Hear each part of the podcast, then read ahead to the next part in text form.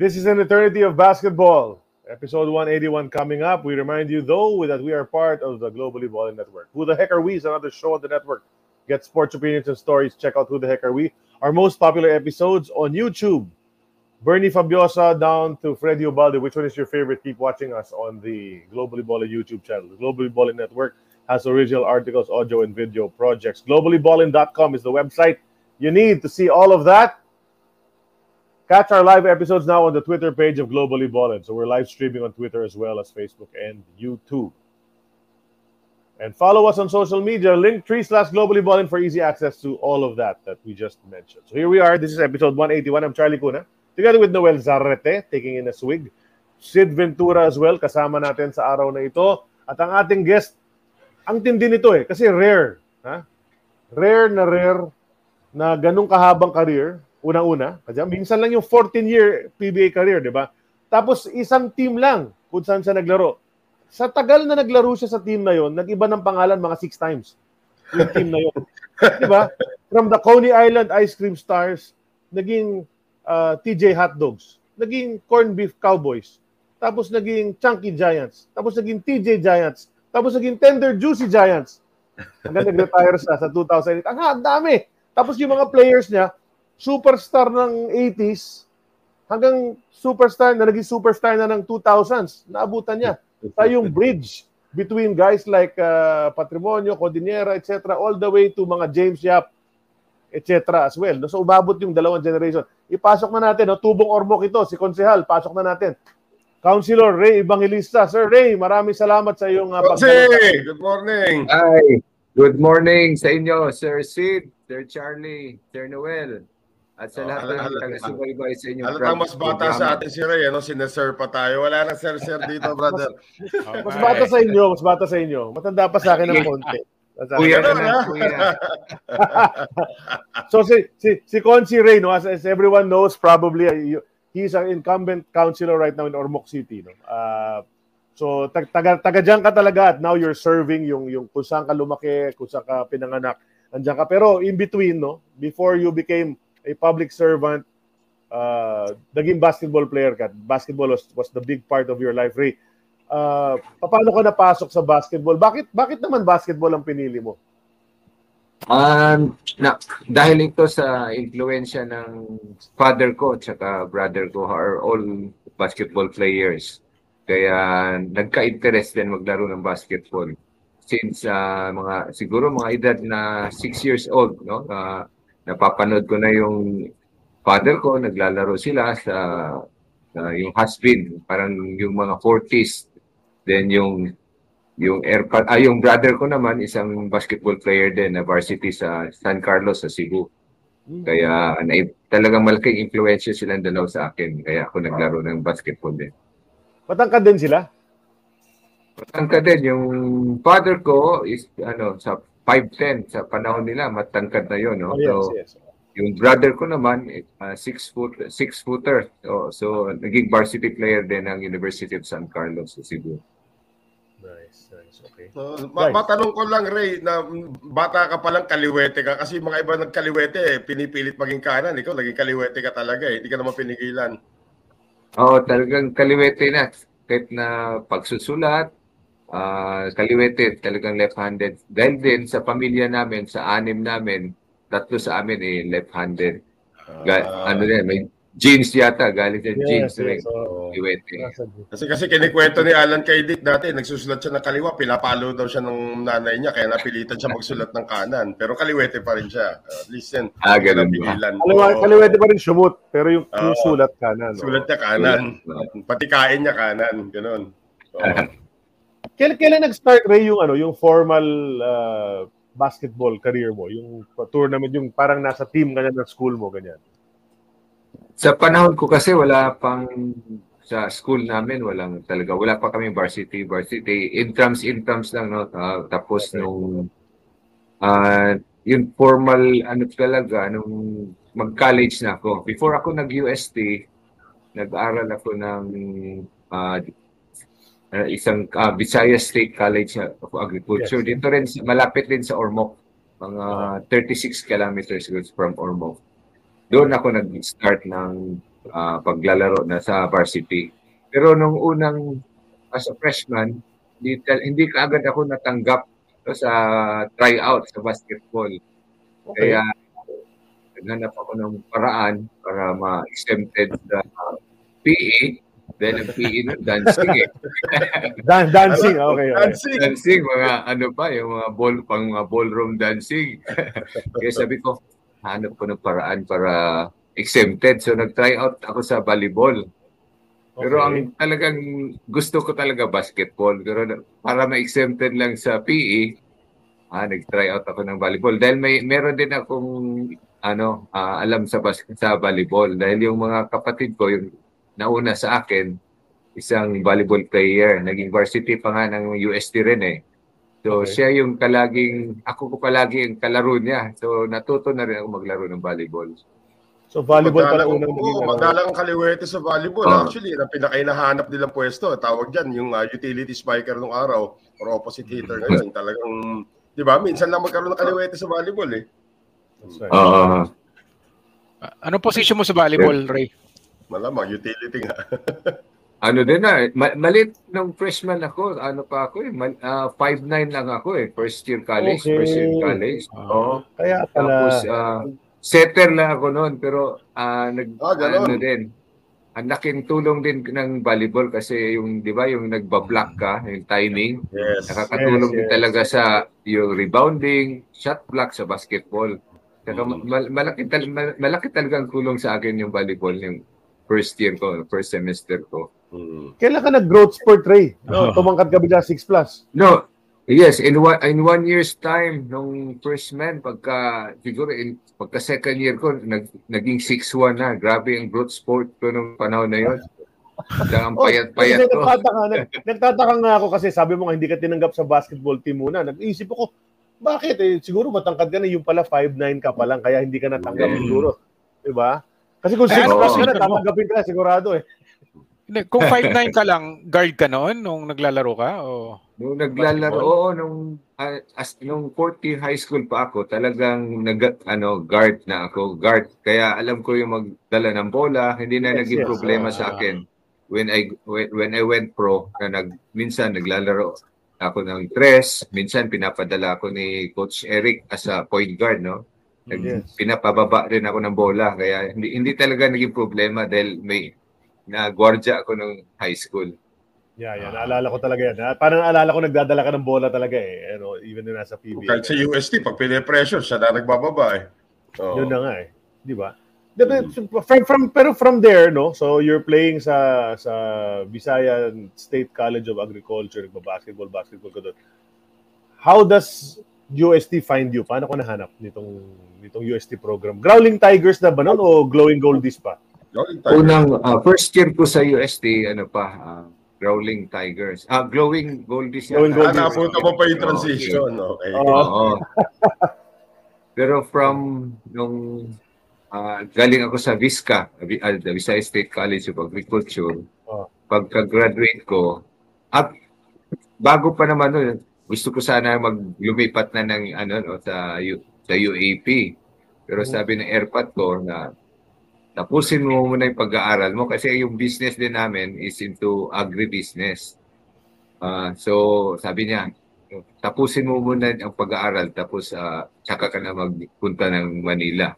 Then during that time nandun naman yung si Patrick, yung pinsan ko, no? First cousin ko kasi si Patrick. Patrick Fran. Ah, Patrick Fran. Oo, kaya naging choice ko na rin talaga UST para magka, magkakasama kami sa UST. Pero walang ibang kumuha rin- sa'yo. Walang Ayun, ibang nag-recruit sa'yo. Oh, Lasan. UP, mga ganun. Wala pa, hindi pa gaano, hindi pa ganun ka grabe ang recruitment noon. Ano, a- Meron anong year nag- ito, Ray? Yung mga lumipat ka? pagka-grad gumaduate ako ng 91. Pero Ah. before that, meron nagre-recruit dito dito lang sa Cebu kasi yung nakikita si nakikita siguro ko pag nag, may mga larong labas dito sa Leyte. May nagre-recruit na dito sa ah CI ah, CCC. CCC pa yung ano na yata Ah, ngayon. tri- triple C, triple C. Oh, Oo, triple. C tawag doon. Naging University of Cebu. Oo. Yeah, may yeah. nag-recruit sa akin pero talagang tinapos ko muna yung pag-aaral bago bago ako nag ah, punta sa US at nag-try out kay Coach Ari. So, try Ah, so out. try out 91. talaga. Oo, Oo, try out Yes, talaga. Nag-try out talaga Hindi ka ako. direct, hindi ka direct recruit. Talagang nag-try out. Oo, hindi, oo. Naalala ko pa yun, parang inaayos pa yung gym noon eh, sa UST. Uh, buong April and May, doon kami nag-try try out sa labas. No? Yung, yung, yung gym doon, ah, hindi gym, yung parang basketball court, sa harap ng basketball gym. Mm. Okay, hindi doon sa official ano sa gymnasium. Sandali, ganda na ng kwentuhan natin pero may alam ko may mga photos na hinanda si Sid Yeah, na, yeah. na magaganda eh. Pa- palagay ko pa- pasok na tayo sa time capsule. May time capsule kami rito mga litrato na ano na hinanda ni Sid. This is brought to us by Fitbit. Helps everyone in the world get healthier. From counting your steps to giving personalized insights on your heart rate and sleep patterns, log your exercise and access great tools and content on the Fitbit Premium, all on the Fitbit platform. Check out their line of products on fitbit.com. Yan yung Fitbit ni Noel, pinapakita niya sa inyo. Fitbit, feel the power. Okay, pasok tayo, no? Kasi ang ganda nitong photo, sakto eh. Oh. Tingnan mo naman, no? Yun. Yan, ibang-iba na itsura. Ibang-iba pa itsura ni Ray. Pero nandyan na eh. Medyo kahit... Anong grade to, Ray? Grade school to? no? Ganun pa rin itsura Ano, niya eh. Parang grade school. High school na yan, eh, mga 30 High school na ba yan? High school na ba yan? Batang-bata. St. Peter's College. Mm. Ray talaga pangalan mo, hindi siya Reynaldo, hindi siya Raimundo, talagang Ray lang. Ray lang talaga. Hindi ko nga alam bakit naging Rinal- Rinaldo sa, sa PBA. Oh, kaya nga. eh. Ang haba Pero na kasi ng pangalan ng apelido. Eh. Kaya Ray lang. Bumawi sa uh, first name, ano? So, mga 5'8 ka dito. Mga ganon. Ah, ganun, mga 5, 5'8", 5'9". Grabe, grabe yung itsura mo dito. Talaga totoy na totoy. No? Pero nandiyan na eh. Yung hawig. Ah, Tsaka ano ka pa, eh, parang mas may ano, mas may bilog yung mukha mo dito nung bata ka, no? Hindi ka pa pumapayat nung mga panahon na yan. Totoy na rin totoy. Oo. Pang ilan, pang sabi mo, nababanggit mo yung mga kuya mo, mga ganyan. Ilan ba kayo magkakapatid, Ray? Kami, anim kami. Dalawang Okay. lalaki at ah, apat na babae. Ako, Oh, wow. pang lima ako sa pamilya. Okay, one Yung kapatid mo na nag-varsity sa UST na volleyball, babae o lalaki? Aba, yun. Ah, babae, babae. Babae. Yung pang pang-apat sa amin. Okay. Yung iba naman, nag-volleyball, yung bunso din namin, yung sumunod sa akin, nag, nag-varsity rin sa UST pero na-injure kasi, na, na-dislocate yung shoulder, kaya lumipat na sa Cebu. Mm. Sino pala mga idol mo, Ray, na basketballista nung lumalaki ka? No, oh, bata Ang ka? lumaki, idol ko noon talaga si Mon, si Papa Mon Fernandez, dahil isang bukod sa magaling, isang taga-Leyte rin, no? si Correct, correct. Papa Mon, taga Maasin. Taga Leyte. Then Correct, is, correct. si Alvin, si Alvin din, talaga idol ka na rin nung, since high school pa. Okay. Ito, di ba? Eventually, Kasama makakita tayo ng picture na mamaya na Oh, magkasama oh, kayo. kaya nga. Mm. Oh, eh, magagaling talaga yung mga idol mo, di ba? Yun yung mga four-time MVP pareho yan, di ba? Two Oh, the best. Magkaka-idol ka Tsaka- na rin lang, di ba? Yun na. Oh, hindi. Oo. Yun na nga. Tsaka yung dito sa show, halos lahat ng guest na tinanong namin, Mon Fernandez ang best ever. Pero may mga ilan na Alvin Patrimonio ang sinabi, di ba? Sila Dindo, yung, yung mga yon, di ba? Mm, mm. Sinabi nila na, na, na, greatest ever si Alvin. Parang yung dalawa lang, siyempre may mga Jawers here na iba, pero always nababanggit yung Alvin saka Mon Fernandez sa sa discussion na yan. So anyway, let's, Eh para sa iyo Ray, para sa iyo Ray, sino nga? Sino yung pinakamagaling na player of all time sa PBA? Alvin ba o Don Ramon? For me, ah dahil ah, hindi ko rin talaga napapanood pa yung time ni no ni Papa mo no dahil during the, our ano nag lumalaki ako walang coverage no hindi na maabot sa probinsya pero nang nung time na ni Alvin nakikita ko na na nakikita mo rin naman talaga ang kanyang character maganda ang character ah, mabait siya no sa not just inside the court but off outside the court talagang ang bait ni ni Cap. So, yun din ang isang reason ko kaya ina-idolize ko si Alvin. Mm, So, Alvin para sa'yo. Alvin, okay. Eh, pa- parang iniwasan yata kay ni Don Ramon kasi nung pumasok ka, nag-retire siya eh. Inabot ko pa yun, isang taon. Oo, isang Ah, taon. Nag-over. nak- nakalaro ko pa. Oo. Naka, finals nasiko ka pa. ah. Nasiko ka pa. Darating tayo dyan sa discussion na yan. Kailan tinalo ah, kami sa finals eh. All Eh, Filipino. All Filipino. oo. Kaya sila na. Asia Games eh. Ah, pero kasama na rin doon. Eh, Kasama na rin natin si Ray. Mamaya. oo. Mamaya, Oh, mamaya. no. Anong- Hindi, okay na. Cute na cute. Cute na cute yung photo na to. Pero yeah, move on to the next photo tayo, ha? Next photo, Carly. Ayan. Ito, maganda. Pagkat Oh. na. Salamat sa Leyte Normal University para sa photo na ito. Nahanap namin, ano? Ito, Ah, palarong Ito, region, regional. Anong, anong turn, tournament to, Ray? Ayan to, ah SQA, State Colleges and Ah. Universities Athletic Association. Mm. Ah, Okay. kami kasi nag-champion dito sa Leyte noon, yung Visayas State, yung Bisca. Kaya majority ng team dito sa Region 8 ah, sa amin galing. But selection to ng mga players dito sa Region 8. Dito, sa ano yata ito, eh, sa CLSU, ginawa yung National SQA, itong picture na ito. Central Luzon. State Central. Luzon. Uh, sa, Tar- sa Tarlac ba yun? State University. O sa- Mm. Tarlac Anong, na yata. eh. ano na height mo dito?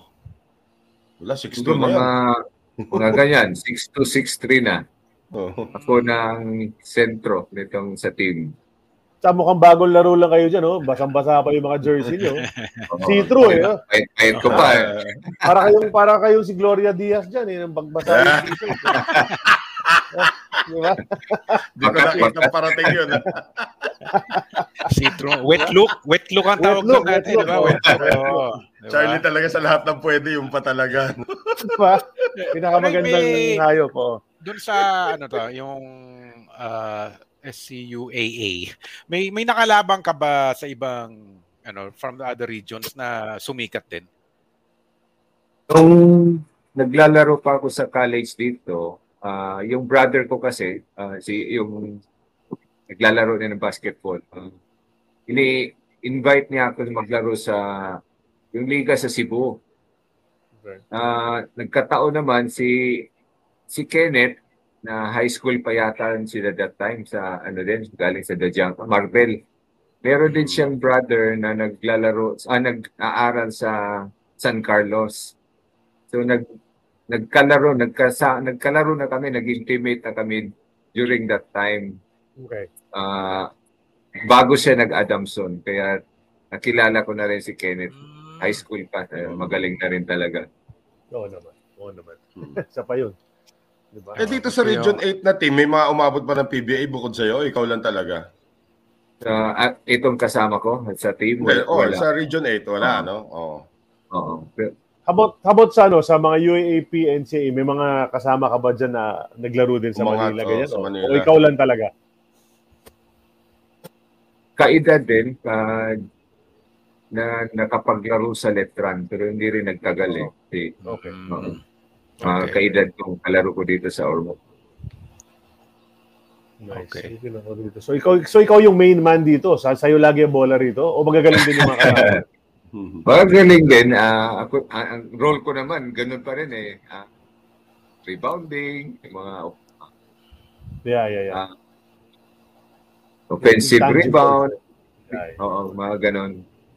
Hindi naman talaga, ta- hindi talaga ako scorer ever since. Correct, no? correct, Medyo nag, ano na lang, nag-evolve, nag-develop na rin ako ng outside shooting nung nag-pro na dahil talagang mahirap na sumog sa ilalim. Mm. Tama, tama. Kailangan So ito mga, ano, mga anong year to, Ray? 1990 to, mga ganon? Ito, I think, mga ano ito, 1980. Hindi ako nagkakamali, mga 89 ito. 1989. Oo. Okay, okay, sorry na. College Back to the 80s tayo. Mm. Galing, ano? Okay, so eventually, nag-end up ka sa, sa UST, no? Ah, nag-tryout Next- siya kay, kay next Coach photo Arik. tayo. Ah, next photo. Next photo, meron na ba? May UST dyan?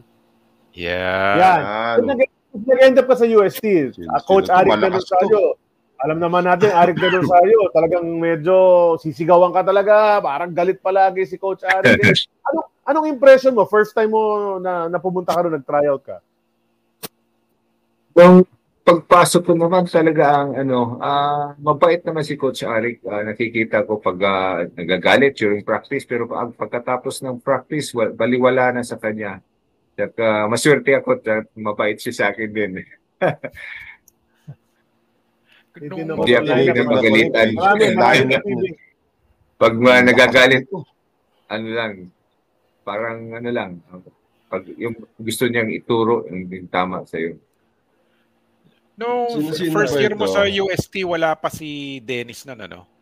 Hmm. And si- Nandiyan na. Nandiyan Ah, na. Nandiyan na ba? Ah, okay. Tumagal si Ay, Dennis ano sa? PBL eh. Hmm. Ano yung impression mo sa mga big man na magiging kakampi mo nun sa UST? Edmond Ah, Reyes. Pagpasok ko, alam ko talaga may mga abilidad na talaga. Alam kong na mm, gagaling ng alam ko may may mga future talaga sila no. So si kagaya ni Dennis, eh, nandun na si Ballesteros, tal- eh, Estong. Ah, Oh, si Estong, Estong. oh, pumasok yun. Alam ko may mga future talaga. Alam kong darating, maabot din sa PBA sila dahil may mga mga talented saka magagaling na player. Yeah. So, tinan mo naman yung front line, no? Timot, gano'ng katangkad yung mga yan, no? Okay. Grabe. Grabe. Sino, sino to mga, ano, ano mga pangalan, Ray? Hindi ko na maalala. Ito mga katabi ni Dennis sa, dyan sa left side. Dito si Cabaluna, Mm, Rene Itong Cabaluna. katabi niya sa kaliwa. Oh. Okay. Tapos si Tengpo. Itong Teng- sa. Katabi pinakadulo sa kaliwa, no? si Coach Madi Tabora. Okay. Mm-mm. Sino katabi mo? Kasi kilala ko si Edmond, siyempre, si Taong Bato. Pero sino yung katabi mo? Ah, si Torres, si Jay Torres. Isa ano din yan? din, no? Oo, Oh, tangkad isang-. Pero, na, RPU 90 player. no? 92 yata to kasi nandiyan pa si Coach Binky. eh. Oh, Binky, Oo. tsaka si Udoy. Si Udoy ba yan? Oo. Oh, buong front, yung buong harap nga, nag-PBA lahat eh, yung lima. Oh. Oh. Ano yata ito? Ano? Hindi ako nagkamali. Ito yung pagpasok ko, rookie year ko to. 91. Ah, ah, Oo. 91. Okay, okay. Si So, Torres, si, sa baba, si Coach Shot ba yan? Tongkin, Tangkin. Shot. Coach Shot, Shot, oh, Udoy. from the left, Jot, si Udoy, Binky, si Billy, Billy. Reyes. Billy, Billy si Reyes. Patrick Fran. then si Paano, Bong- paano kayo related, Ray, ni Patrick? Pa, pero first cousin, sabi mo, pero ano yung connection? Talagang close kami dahil yung father ni Patrick, kapatid ng mother ko. Oh, Frank, okay. Ayun. Pinsang Frank- buo kami. Frank Brand ka yung mother ko. Okay, Fran. okay, okay. okay. Ah, diba? I'm sure maraming din nakakalaman nun. So, hindi, hindi lang Patrick Fran yan, may Raymond Fran pa na nag-US. Yeah, no. Raymond Fran. No? Nang, nag-PBA rin Mm. yun, di ba? US, ah, Alaska. Alaska. Alaska, di ba? laro sa- Oo, Medyo Yun yung malaki. yun eh. Ah, Laki ng katawan Ah. nun. Oh, Diba? big man, sentro. Oh. May, may kulang ba dito, Ray? Kasi parang binibilang ko 11 lang kayo na player. Ano? O talagang ganun ba kakaunti nun, nung time na yun? Hindi, Ay, may itong kulang nga ano, yan. hindi na jersey. Si katabi ni Coach Shot. Si Shot. Yung sa kaliwa, si Norman ito eh. Norman. Player din yan. Player din yan. Oh, magaling Ah, din hindi, yan. hindi lang naka, ano, hindi lang naka-uniform. Hindi lang nag-jersey. Okay. So yan na, yun naman. Ba- Grabe naman. Alam mo nung nung UST, pag, ini, pag inisip mo yung UST nung 1990s, parang factory ng big man talaga eh. Mm. Grabe. Oo, Grabe sila kayo. Canton Hos, sila, ano, sino ba ba? Si Lahat, lahat. Ang, Oo. ang dami. Richard Toma Lee. Cruz. Well, Oo. you know, ito. You know, before that, yeah. pero Edmond Reyes nga, tapos ito nga si Dennis Espino. Grabe, ang, ang gagaling. Ang lalaki. Ano, anong meron si Coach Arik, Ray? Yung Parang tagal ko nang gustong tanongin niya. Eh, na, parang, you know, syempre, mahal naman sa mga player niya. Pero, nakaka-develop siya year in, year out ng players. Even after ng panahon yun, na talagang, ano, uh, tumagal din sa PBA. Si during that time naman kasi hindi ganun ka grabe ang mga incentives ng recruitment no pero talagang dahil lang siguro sa medyo maganda ang performance kaya ang mga player pumupunta doon sa UST lalo na nang nagsunod-sunod yung championship ng UST Mm, mm. ah, yung mga players gusto rin pumunta doon sa isang champion team so hindi nagiging problema yung pag-recruit ng mga players Dami ka malalaki na, no? Cantonos, Ortiguera, ah, sino pa ba yung mga, well, nung Dami, una, si dami EJ File, di ba? Si EJ File, UST dati yun eh. High school, high school. Oh. Oo. High school. Uh, sila, sila rin Marlo, actually. UST High School. Ah, Uh, lumipas ah. silang Adamson. Eh. Correct, correct. Ah, ito may bumabati pala. Oh, Class- si Marlon Bola Bola. Oo, si Marlon Bola Bola. Always Classmate watches us, takes, ha? Uh, classmate nga doon Classmate, si oh, Maddie si assistant Tabor. coach ano, Madi, Madi Tabor. Itong first year nyo, Ray, ano, 91, ito yun. Naalala ko, nag 5-0 kayo eh. Nung umpisa. Tapos, kinapos kayo, kasi wala pang fi- Final Four nun eh. Dalawa lang. Ang- Yes. Yung top 2 lang, ano, FEU, saka Lasal lang nakapasok. Parang kinapos kayo nung yung year na yun. Tapos following year, yan, yan na naman, parang lumalabang kayo. Tapos parang kinapos na naman kayo nung 92 na FEU la, ano naman hindi FEU Adamson naman nung Mm. pumasok noon. Pero nung 93, yun yung magical fairy tale ride nyo yun. Yung squad mo na season na yun, may ano na kayo, talagang na, nakatatak na sa utak nyo na this is our year. Mag ano tayo. So, aka- i- inakala nyo bang mag-sweep kayo? Hindi ko, hindi talaga in-expect na mag-sweep kami. Pero talagang during the preseason, mga tournaments, talagang nagka-champion na kami. Dahil naging buo na rin yung team, naging ang samahan, ang ganda. Tapos talagang kumpleto na yung lineup namin. No? So talagang in all positions, talagang mabigat na yung team. Merong nasusustain lagi yung ang momentum saka yung laro no? Na ah, talagang nakikita mo na talaga na parang aabot talaga kami ng championship. Pero hindi ko in-expect na kaya na kaya pala namin i-sweep.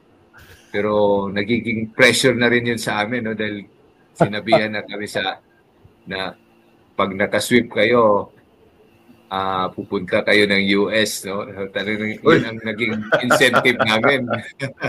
Kung naalala ko pa, sa gym doon, meron kaming nilagay doon na word na Amerika eh. Okay, ha? Game, Okay, ha? Ini, bawat game, ini-ekes yun eh. Nung pagkatapos ng isang game, ekes hanggang natapos yung word na Amerika. yun ang talaga incentive. Natuloy ba? Natuloy yung Amerika nyo? Yo, oh, natuloy, tuloy na tuloy. After nung, siguro ginawa yung mga, mali siguro may, kami noon, mga December. Kaming Uy, lahat. lamig. Malamig nun. Nice, ha? Grabe yun, grabe yun siya. Na, na, nanood ako noon, ano eh, courtside eh. Ma- Madali pang bumili ng ticket noon, guys. Na, na, Oo nga, hindi ka tulad ng ng- Araneta ticket. Hindi, pa- hindi pa hindi pa pinapakyaw. Hindi pa pinapakyaw ng Oo. mga scalper. competing teams. Nakabili kami na Oo. kaibigan ko. Nanood kami, ano, patron, ano, yung tinalo niya yung Adamson sa, ano, sa 14th game niyo para maging 14-0. Parang, grabe, ang very momentous, ano, na, tapos si Coach Ari kasi parang, di ba, lagi siyang inaano no, na hindi siya makapag-produce ng champion team. Tapos finally, nakapag ano, champion nga, tapos 14-0 pa. Tapos, sunod-sunod pa pala yun.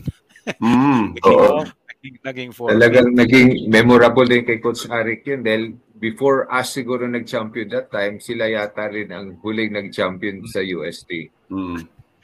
Correct, 1960s Si, pa. sino yung mga nag- natagdag noong 93? Hindi, ah, pa- para maalala lang ng ano natin, ng mga followers Ang- natin, dumagdag, na lumakas. Ang nag wala dyan si si Val David.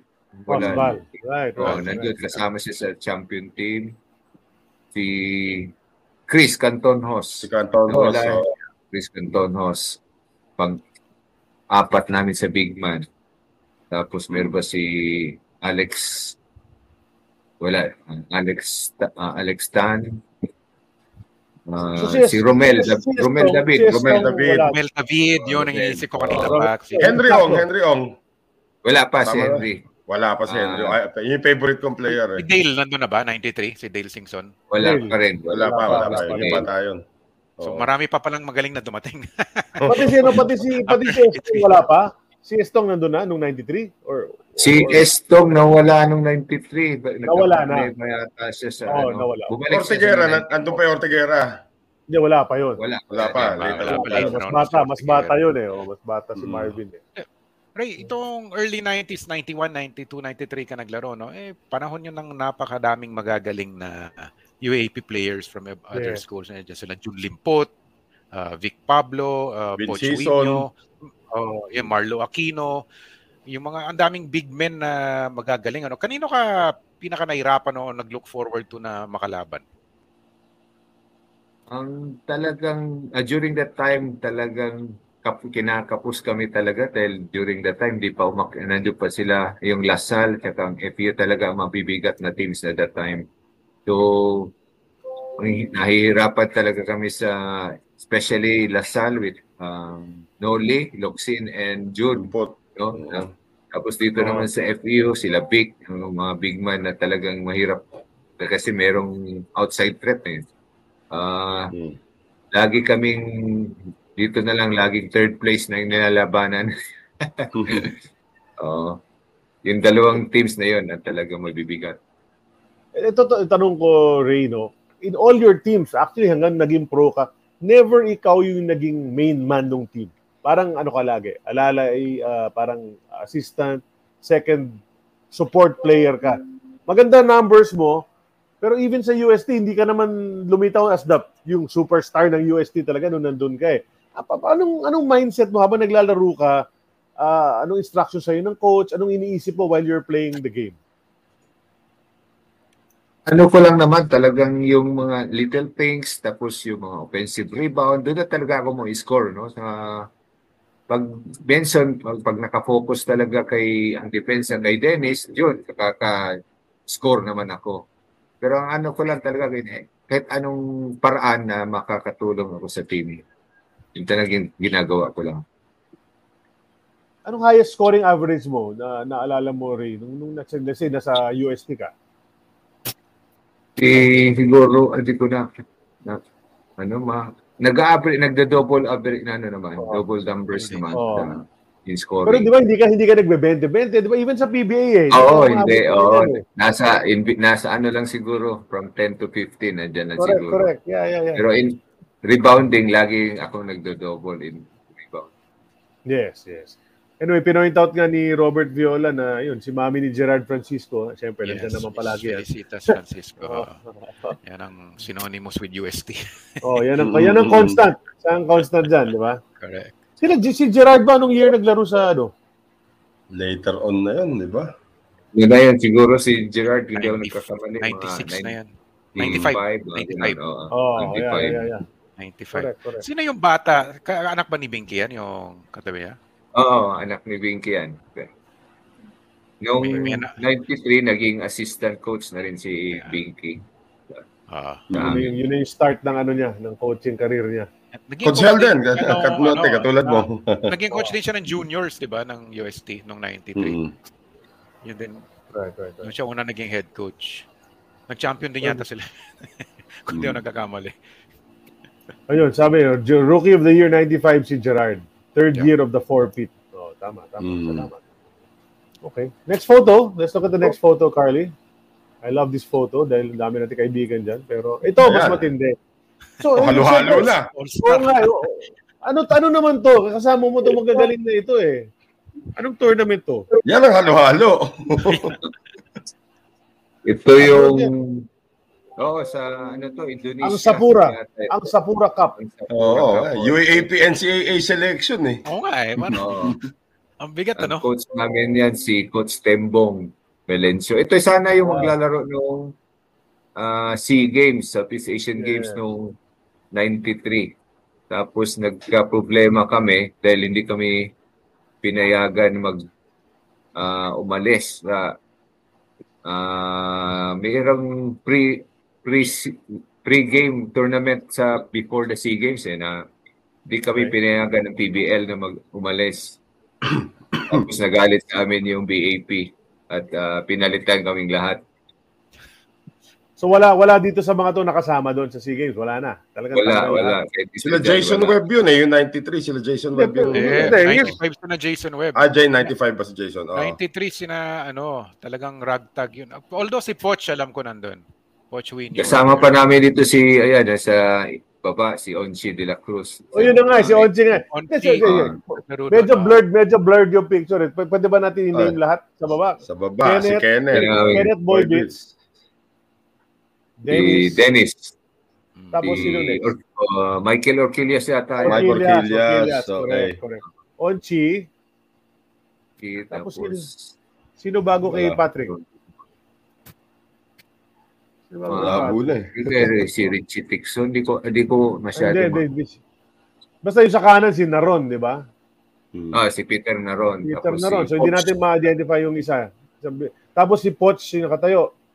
Tapos si Hmm. Castillo, Gilbert, Hmm, Gilbert, Castillo. Noli. Noli. Uli, EJ. EJ, EJ. Sino katabi mo? Katabi mo si na kagabi.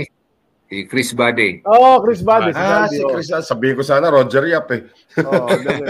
Tapos si Marlo, Marlo. siyempre. So, hindi natin ma-identify yung isa. Sino tong isang naka-white Isa, t-shirt? ah, ano yata to? Hindi, hindi Si, hindi, hindi. Wala na si Vic. Wala na ano si Vic, yata wala na, eh, no. Bisaya din sa si Mar Morelos daw. Balca Santos ata to. Si Ah, si. Noy Noy. Santos ba yan? Wow, ah. Pwede, pwede. Actually, pwede si Noy Noy yan eh. Yung katabi ni Patrick Hmm. Fran, med- medyo kamukha ni Noy Noy. Hmm. Medyo pwede. Okay, ang galing ano. Ha? Hype yung team na yan. Bigat, bigat na. Oo. Ang bigat din. PBA player lahat. PBA, PBA rin. eh. Oo. Sa PBA. Sinong ano, sinong roommate mo dyan, Ray? Sa grupo na yan? Ang roommate ko. Di ba kasi si, si Patrick siguro karoon. Ah, si, si Pinsa na lang. Si Pinsa na lang para walang problema, no? Jo- Dito mo nararamdaman guys na matanda na kayo kasi si anak ni Patrick Fran, si Tiff, naging estudyante ko na sa workshop. Oo nga, kaya nga.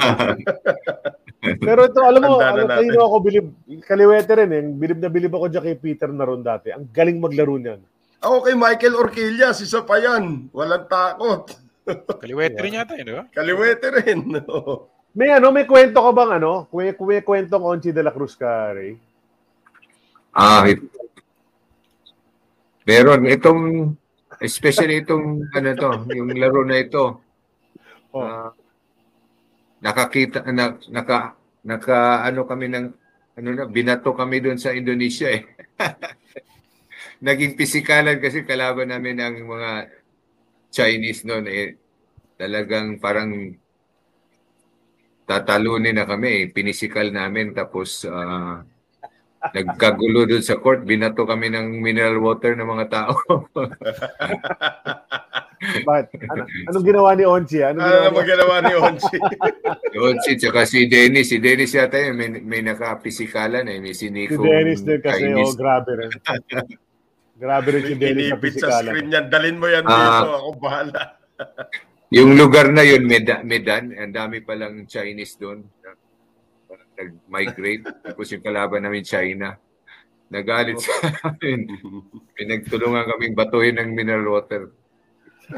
Pero ano to, nag-try, nag-tryouts din kayo dito o, o hinandpick na rin kayo para sa team na to ni Coach Tembo? Nag-try out din. Tryout din, okay. Nag-try out. Duma dumaan Ano talaga sa nangyari? try out. Nanalo ba tayo dyan? Ito, di ko na maalala. Siguro Hindi siguro. Kasi kung nanalo, mga wala nasa fourth or fifth place na siguro. Dahil ano yun eh, Ah. parang Asian, ang mga, kasa, mga kalaro dun, mga Asian countries. Eh, natanong kanina, China, no? Kung may, Korea. kung may, kung may kwento kang Onchi, ako naman kung may kwento kang Boy Beats. Kasi isa pang koloko yan eh. Ay, nako, boy beats. Sige, ano bang next? Na- Nag-PBL ka after your ano no, yung UST. Oh, habang UST ka Oh. nag, nag, nag-PBL ka na. After ng isang season nung sa U, Ah. U- sa UST, sa UAP, ah, kinuha kagad ako sa ng burger machine sa PBL. Right, Ang right. coach pa noon si Coach Eddie Reyes. Coach ng think next Litran. photo yata is PBL photos eh. Yan. Ayan, yung nas- nasa kanan burger machine. Ayan, burger machine. Sino tong A&W Ang- players na Unang Eric Reyes. Si Eric Eric- Reyes na, di ba? Eric ba yan? Parang. Sa itsura. Yeah, pwede, pwede. Pero- Oh, A&W siya eh. Sa Nikon na to. eh. Tapos yung sa kaliwa, Nikon. Ang coach ko sa Oo. burger machine, si Coach Eddie Reyes. Din ang pumalit sa kanya si Coach Chot. Oh, yes. yes. Mm. Okay. And then dito Dito sa si Gido ba yan? Si Gido. Si Gido yan, di ba? Then, ano yan? No, that's Hindi. Chris Cantonos. Chris Canton Hos. Ah, si Catono. ah, ito yung Hmm. yung Nikon, ano to, UST team, hindi ito yung PBL. Ah, hindi to yung Parang- PBL. Okay, okay. Iba pala to. Ito yung laro na batting tournament sa may Arellano ginawa. Ah, ito yung oh. Oh, ito ya, oh, ito yung ano, ah, 93 lineup na to. ito yung nag-champion din. Ito yung mga pre-season game namin sa UAP. Pero sinong nasa harap mo? Yung nakaluhod sa harap mo? Si Short, ah, si Short yan, si Short. Oh, si po? ba yan? Oo. oh, Hindi mo lang namukha kasi dami pang buhok eh. Oo ka, hindi mo nga eh. Hindi nga namukha. In fact, in fact ito ha, akala ko nga, for some reason, akala ko si Egay Makaraya eh. Tignan mo yung itsura. Akala ko si Nelson na sa Itono, kaya lang parang hindi pwede yun. pero, pero grabe kayo, Patrick Fran, na magkasama kayo palagi. Edmond Reyes. Si Canton Hos pala, laki ng tangkad sa'yo, no? Oo. Oo. Oo. Six yata si Cantonos eh. Oo. Di ba? Okay, I don't know who the other guys are. Uh, Siyempre, mga, mga U- UFT players, halos lahat yan, ano? Lahat yan. lahat yan. ah, UST. Pero nag-champion Wala muna lang siguro nakapag- dyan si Dennis. Ang wala dyan si Ang Picture. Ano, wala wala si. Dennis eh. Saka si, si Udoy nahanap ko eh. Si Udoy Nakatikim na- ka ng ano eh. Nakatikim ka ng championship din sa P- PBL, di ba? With Nikon. Pero hindi itong Nikon na to, sabi mo. Yes, oh.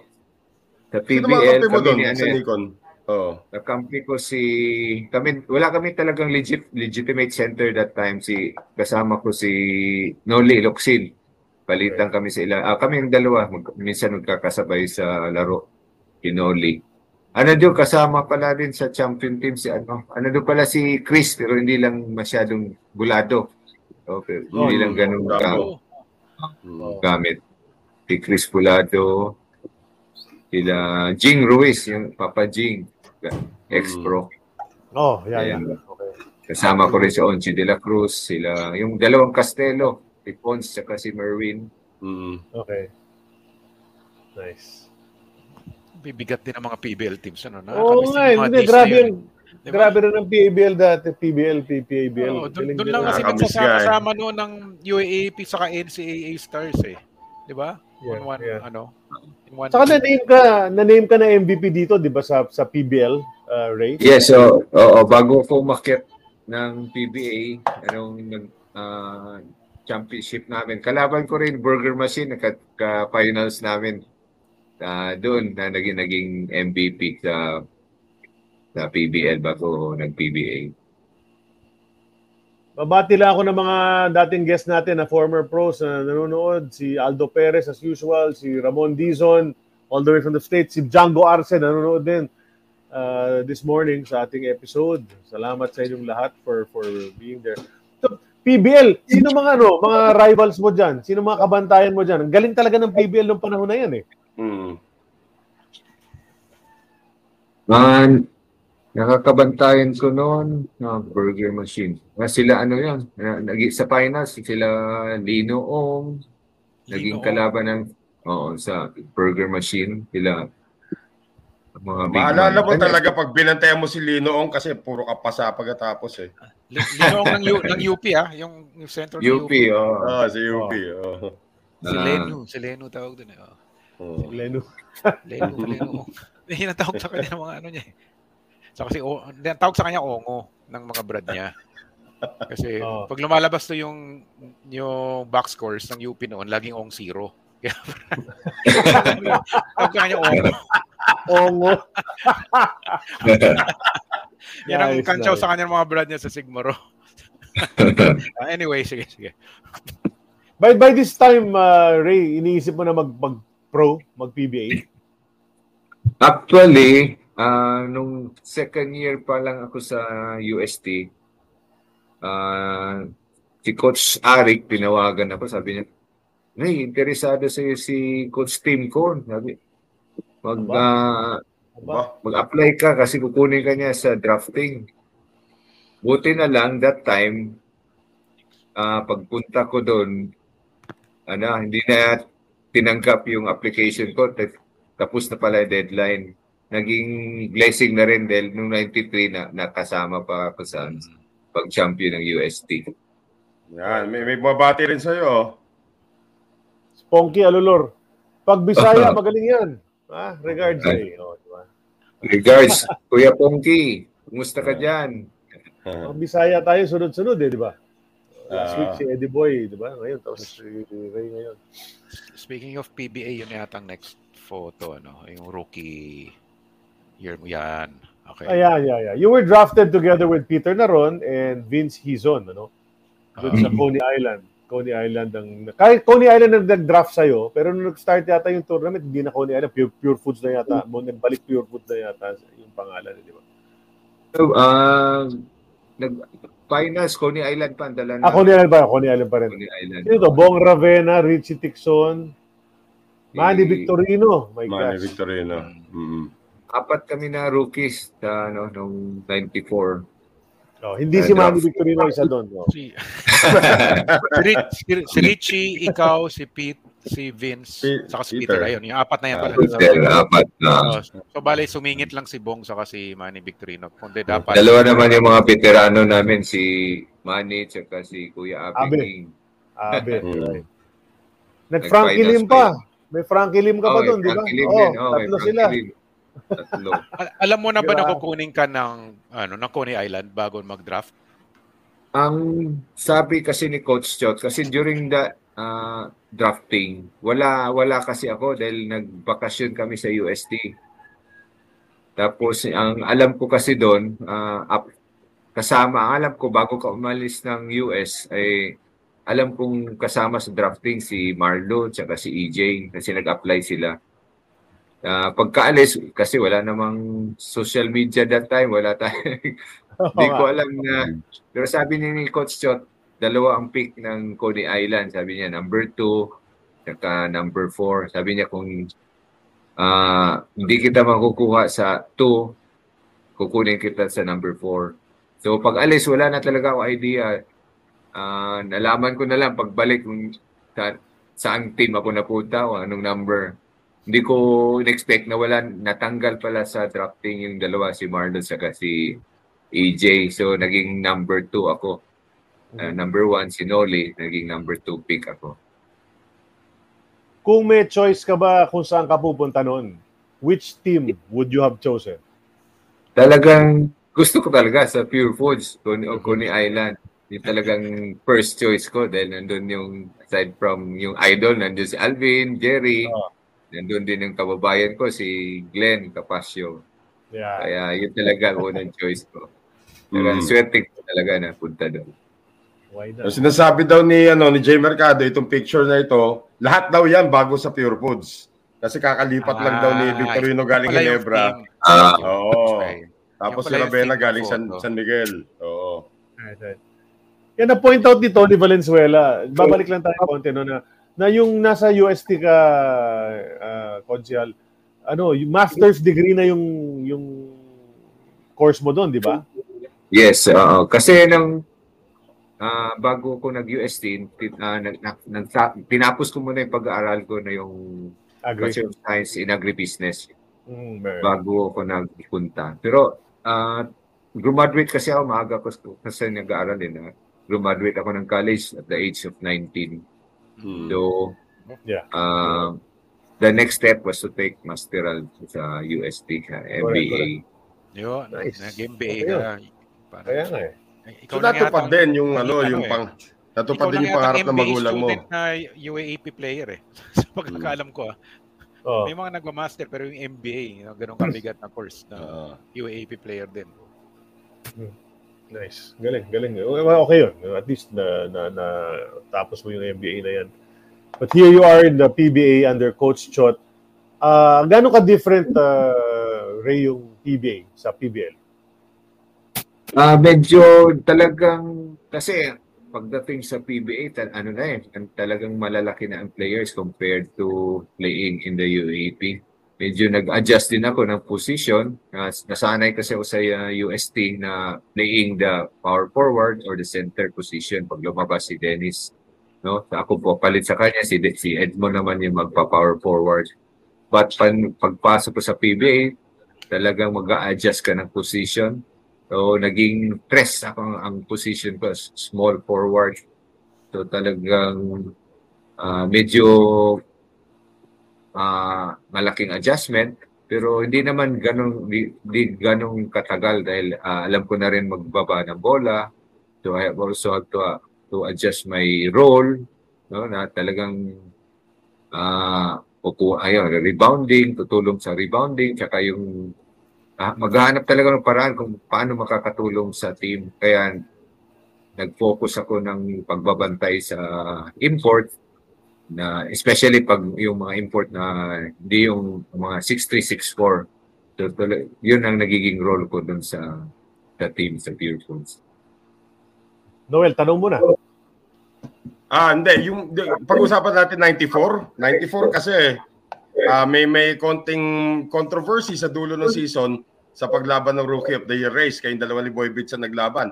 At dami nagsabi, dapat ikaw daw nanalo, pero si Boy Bits ang lumabas. So, nung naglalaban kayo ni Boy Bits sa Rookie of the Year race, pakiramdam mo ba, ikaw yung mapipili? Tapos ano reaction mo nung si Boy Bits yung nasa na tawag na Rookie of the Year?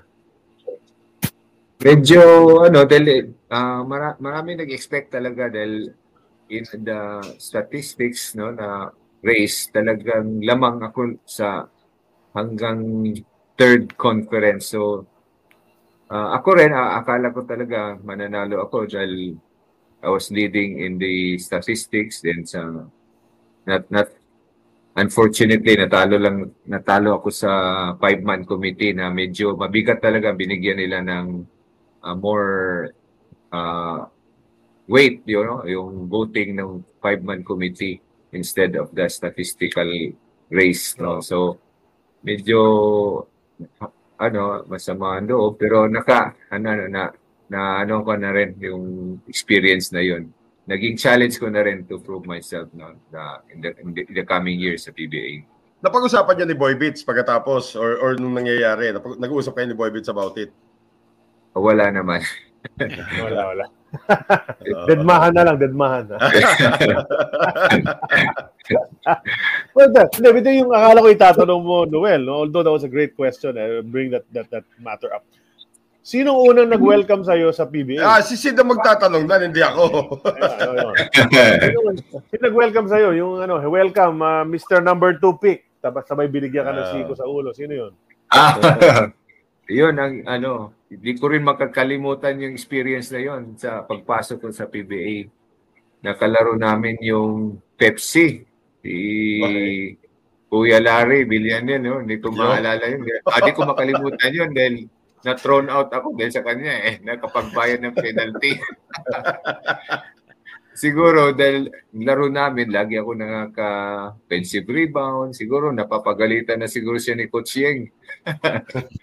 The challenge din siguro, "Oh, bakit laging nakaka-rebound yan? Lagi ako na lang hinahawakan bago ako tatalon. Hinahawakan ako lagi. Na uminit, uminit na rin ang ulo, ulo ko, no? Hindi na rin ako nakapagpigil. Binigyan ko rin siya ng siko sa mukha. Nakita ako ng referee, thrown out ako. Yun ang first and last na thrown out ko. Sabi ko, ang mahal pala ng siko, binigyan na na thrown out na, nag, nagkapit, nagka-fine pa ng 5,000. Pero si Villanil, Easy. wala. Walang, walang nangyari kay Villanil. Wala, hindi, hindi. Second motion ang nakita eh. Yo. Eh, siguro, ang siguro naman umaray siya. Hindi ba siya umaray? Umaray naman siguro siya, di ba? Tamaan siya rito. Para yun, din, Easy. ano eh, Oh. sentrong-sentro pagkatama. Eh, tin-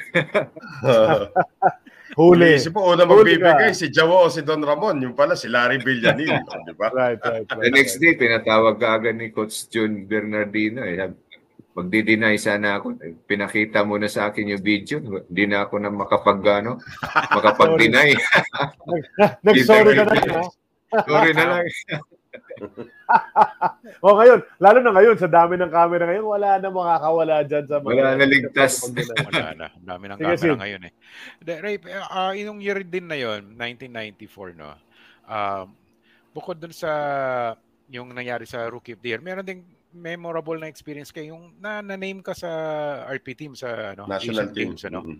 Oo, kasi parang nag, nag-decide yata ang BAP na, o sige, kuha kayo ng tatlong player from Pure Foods.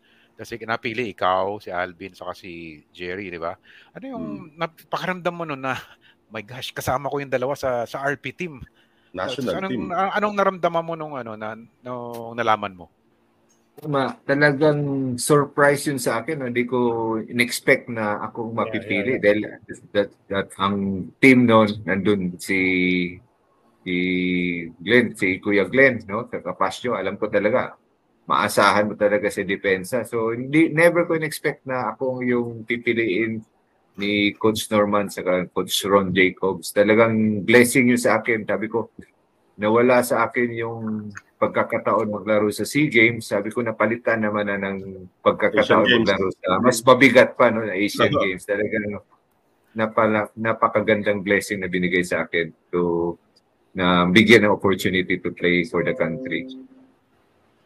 Kumusta Bigat naman yung nun, eh. experience Oo. uh, sa Hiroshima? Hiroshima yun, di ba? Hmm. Oh, Hiroshima. Oo, ang ganda ng experience na ah, first time ko na ma-experience yun yung nasa isang village lang kayo, the whole mga delegation from different countries. Then yung feeling na yun, lalo na yung nag-parade, no, to represent. Talagang ang ganda. ah, parang yung, ano talaga, isang napakagandang blessing. Then yung yung feeling din na maglaro ka for your country, ibang-iba. Hmm. Sino sino roommate mo nun sa sa Japan? Oh, yeah, yeah, yeah, yeah. Kung room kasi namin, ano yun, bilang Apat. pang da- dalawa, ah, pa, ano Ah, yata kami. Isang malaking room eh, para ah, anim yata kami sa isang kwarto Okay. dahil isang mal- malaking kwarto nila sa Japan. Kalahati ng team ha, sa isang room. Kalahati, oh, dami namin. Kasama si Dong Polistico, dami nun sila, Alvin Teng, dami kami sa isang. Hmm. Ang Lalaki. Ang lalaking mambas. Ah, ha? Kamusta yung mga kama doon? Kasya ba kayo? Ah, oh, ma- malalaki naman yung kama. Oh, kasi yun yung reklamo eh. Usually sa mga athletes village, eh, Noel, you know that, di ba? Yes, Yun yung- yes. yes. Yun yung reklamo ng volleyball player, basketball players, di ba? Na yung Oo. mga kama, cute na cute eh. Pang gymnast daw. Pang gymnast yung mga kama. Saka yung mess hall nila, na ang ganda, no? Nan- Nandun lahat. Parang may American meal, ang dami. Pagpipilian, parang laging buffet. Pabalik-balik. Yun lang. Ayos. Kayo naalala ko yung se- semis ba yun? Korea kalaban niya. Oh, quarterfinals. Basta South Korea. Tapos ikaw yung ah, nautusan ni Coach Norman na bantayan si Herjay. Naalala ko yun eh. Hmm. Anong pakiramdam nun? sure. O talaga, ang hirap bantayan. Ang galing ng kamay. Ma Mm. Maiwanan mo lang ng konti. Grabe ang, ano, ang shooting. Talagang it- maganda naman ang opportunity na mak- makalaro sa Asian Games lalo na pag ah, kasama ah, Asian Asian countries no that matindi ang competition tapos ang gagaling Yeah, ng mga kalaban. Nag fourth place tayo noon sa, sa Hiroshima. Yun na nga Ah, eh. tapos Ah, eh, may ano nga raw doon, di ba? May home court advantage na ginawa ng Japan sa Siyempre, bronze medal match, eh, di ba? Siyempre. Correct, correct. Ano ba Wala nakwento? pa- Naalala ko pa nun? Oh. Oh. Na bago kami ah, papunta kami gym, parang inikot-ikot muna kami sa ano, Oh, dumating kami, wala na kaming konting time na lang to warm up. Style, no? Style na style. Eh. Nangyayari yan sa atin palagi. Grabe. Di ba? Kaya mo, eh, next week, nandito, ay, next month, nandito na sila lahat. Pwede natin bawian. Tira natin, tira natin yan. That, that, that, I think that- that's the last photo, I think, for the first half of our, our time Yeah. capsule. No? Uh, so we remind everyone, Carl, we're part of the uh, Globally Balling Network. There's another show called Mukbang. Watch that. Uh, Diego Dario Gelovito ang guest ni Jojo sa show na yan. Watch and listen to us on Spotify. Send us some love. Give us a five-star rating. You can also become our monthly supporter on Spotify for just $4.99, that's dollars, or 250 pesos a month and be recognized on our future episodes. And we will We love will you love forever. you forever. Yes. Okay, if you do that. Salamat sa inyo lahat. Thank you to our members, Ramon Dizon, Joseph to. Leslie. Okay, dagdagan nyo naman to. Tsaka ano ha, uh, send us some stars if you wish. Uh, know, uh, Aldo, thank you for always Si Aldo parate eh. Oh. Salamat, salamat sa iyo. Uh, then please follow the Globally Balling Southeast Asia Facebook page uh, because there's lots of tidbits on the Globally Balling shows that you see over there. Okay. So time capsule continues. Remember, reminder that this is uh, brought to us by Fitbit. It helps everyone in the world get healthier from counting your steps to giving personalized insights on your heart rate and sleep patterns. Log your exercise and access great tools and content on the Fitbit Premium, all of the Fitbit platform. Check out the line of products on fitbit.com. Feel the power. Fitbit. Yan. Tuloy natin ang ating photo gallery for Konsehal Ray Mangilifta. Ito, action shots. Ha? Action shots. Number seven, guarding Kenny Travis and uh, sino to? Benji Paras ba sa kabilang side? Binabantayan ka naman ni Benji sa kabilang Hmm. side. Yan ang mga matchups, ha? Import, MVP. Yan ang mga, yan ang mga Ah. kabantayan ni Ray Evangelista, eh, di ba? Known ka kasi for your defense, Ray. Ah, yung yung pride mo ba eh nasa defense talaga yung mindset mo na ah, alam mo na tatawagin ka ni coach na bantayan yung pinakamagaling na wingman or, or frontliner sa kabilang side. Siniseryoso mo talaga yun, yun yung yun yung mindset mo pag may laro kayo. Oh, yun nagiging role ko talaga nung pag sa PBA no, pagbantay lalo especially that time ang import ah nandun na mga age ang height limit lang is 6'3", 6'4". So yan kagaya ni Kenny Travis, si Lamont Stotters talagang na, na na-assign ako sa kanila. Saka, yun din ang paraan para, para sa akin para tumagal no, sa PBA at ah, Yes. merong merong ah, positive impact para ah, yung pagbantay ng mga import ng kalaban. Sa mga local Sino pinakamagaling? big- Yan. Oh, Sige. sige, sige. Same ano. Same Sino pinakamahirap? Sino pinakamahirap na import? Sa import, sino Import. pinakamahirap bantayan? Uh, siguro si Lamont. Lamont talaga. Uh, Helicopter, Lamont helicopter. Stotters, Helicopter. oo, helicopter. Okay. Malapit Sa na mga local. local, sa mga local, sinong mahirap ano? Kal lang naasa si Berhel. Yun. Sakit, isa masakit sa ulo si Berhel tsaka si Kenneth talaga. Oo. Silang dalawa, no? Dami na nagsabi niya, no, guys? Dami na nagsabi Well, Berhel talaga. Hirap pa. Oo. si Berhel, ang grabe ang first step ni Berhel, ang bilis eh. Saka, Nabanggit ko lang, no? Hindi, hindi mo Ah, alam kasi si- kung Oh. may shoot, may outside shooting kasi saka ang ganda, ang, ang galing Correct. din lumusot. Si Bull, si Bull din, di ba? Si Bull din, mahirap bantayan eh. Si, Bu- ah, Si si, Nelson? si Tono. Oh. Nelson, Nelson. Ah, Nelson. sa ito, no. oo. Oo, pero hindi ako na-assign kay Nelson dahil laki ng katawan. The bull. Hindi, pero mabanggit ko lang, no? Kasi na, nabanggit ni Ray si, si Berhel Meneses, si Mayor Berhel. On our show, sa show natin, ah, may mayor na tayong na-interview, si, si Berhel. Meron na tayong board member na na-interview, si Alex Marquez, di ba? Si Bobot. Oo, ito. Tapos, pangalawang konsel na ito, kasi si Calvin Tuadles, nauna na, Mm. few months ago. Mm. Tapos ngayon si Ray Evangelista, mga incumbent uh, public officials no dito sa ating Si show. Senator, Dapat- Nicky Coting, Senator. Oh, sa bagay. Oh, pero, no, hindi incumbent, pero yeah, former senator Nikki Cositeng, di ba? Ka- Cabinet member na ngayon si Ding Panganiban is back in the cabinet, di ba? Yeah. Tama ba? Ah, mm, o, o. Yusek, Yusek lang yata. TA. Ah, Oh, di ba? So yun yung mga ano na lumalabas din sa show. Kasi parang politics and sports are really connected eh, in this country somehow, no? Ask James mga, Yap. pati Alam, mga, alam ni James pati Yap. mga original na konsehal na player sila Abby King, Philip Cesar, di ba? Naging, Mm, mm, naging guest na rin natin yan, di ba? So, kasi mm. Freddy Tito Webb. Varela, Tito, Freddy Webb, Senator. Tito Webb, Varela, Freddy yo, Webb. yung Martires, Mm. yun. Mm. Oh, si Yoyo. Ah, si Yoyo nga pala, incumbent din. Sorry, hindi ko nabanggit. si Mm, Atoy ko mm. rin, dati konsehal. No? So yun, kayo mga Mm. politiko, mga basketball player. So na, anyway, so dito yung mga matchups mo uh, playing against these great players. Uh, what's the next photo, Carly? Can we look at it? So, sa, sa, sa career mo na, ano ka lang, role player, sabi nung iba, ha? pero grabe yung mga awards na nakuha mo. Ha? Tinan natin. Ha? Tinan natin yung awards mo. You are uh, 2002 Mythical Second Team, 2002 Governors Cup Best Player, four-time PBA champion, three-time All-Defensive Team, three-time Sportsmanship Award, retire yung number 7 jersey mo ng, ng franchise ng Pure Foods. So, for somebody nga na, sabi nga nila, parang hindi main man, nag-national team ka, tapos ang dami mong awards na nakuha. Ito yung award mo, yung, yung uh, Sportsmanship Award, I think, from Samboy.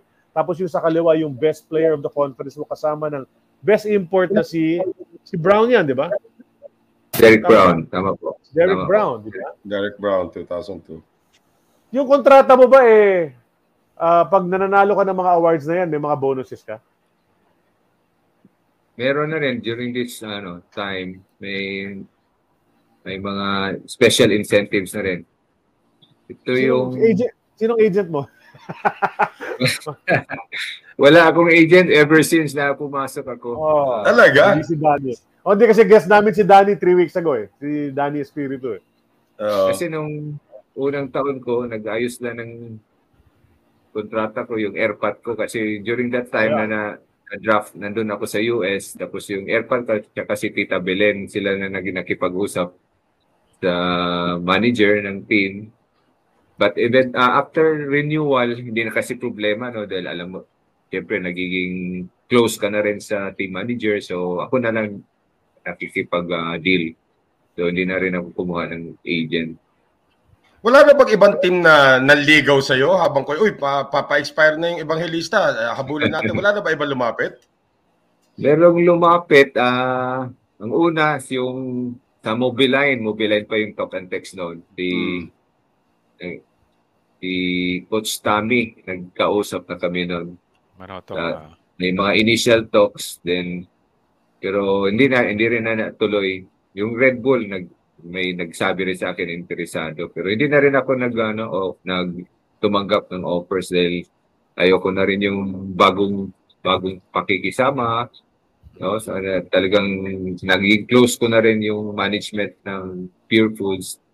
Uh, even before ang, ang Ayala din na nakuha ng binili ng San, San ng Miguel. San Miguel. So, talagang nag-stay na lang ako sa isang team. Yung ah, Ray, may mga fans ta- tayo dito na nire-recall yung ano no, mga mga highlights mo kalaban ng Hinebra yung Championship 1997 All Filipino. Yung butata mo raw kay kay Marlo Aquino. Na- Tatanda mo ba 'yun? oh, na, may ano ba ako nun? Parang may picture o video. Ang Ayan. ganda nga ng pagkakablog ko kay Marlo eh. Parang padunk na siya noon. Inabot ko sa taas sa ano, na timing. Na, ano, na, na block yung blank ay yung padunk niya.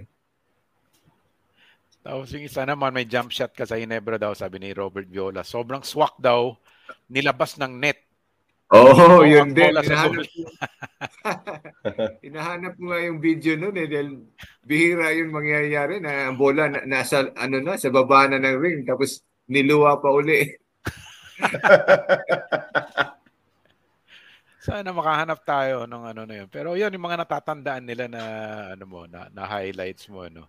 Ma- Matanong ko lang din, Ray, bakit number 7 yung suot mong jersey? Eh? Sinasabi mo mga idolo mo, sila Alvin, yung mga, wala man naka number 7 doon. Ba't number 7 yung jersey mo?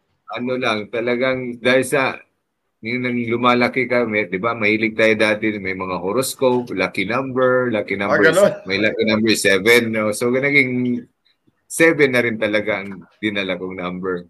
Parang lucky number sa akin. Buti na lang, hindi ka lumipat Hindi sa yun ibang kay. Jowo, ha? Hindi dahil kay Jowo. Isipin mo, lumipat ka na Hinebra, may hirapan ka doon. Hindi ko makukuha yung number 7. Oo. So, yeah, what's the next photo dito, Carly? Ayan. Sino to? Si Janelso ba yan? Hindi, no? Ito na yung next generation ng oh, ito na yung Oo, sila James, James, si PJ Simon, Paul Artade. Hindi ko lang ang sinang-miss dito. Ma malalaman niya ng mga fans natin kung sino music. Yung ano, yung Yeah, mas si senior lang Kirby. sa'yo dyan, si Alvin. Kirby- Si Alvin na lang ang Kirby, mas no? senior Oh, sa'yo dyan. yan si Richard G. Sa harap. Ah, Michael Raybach.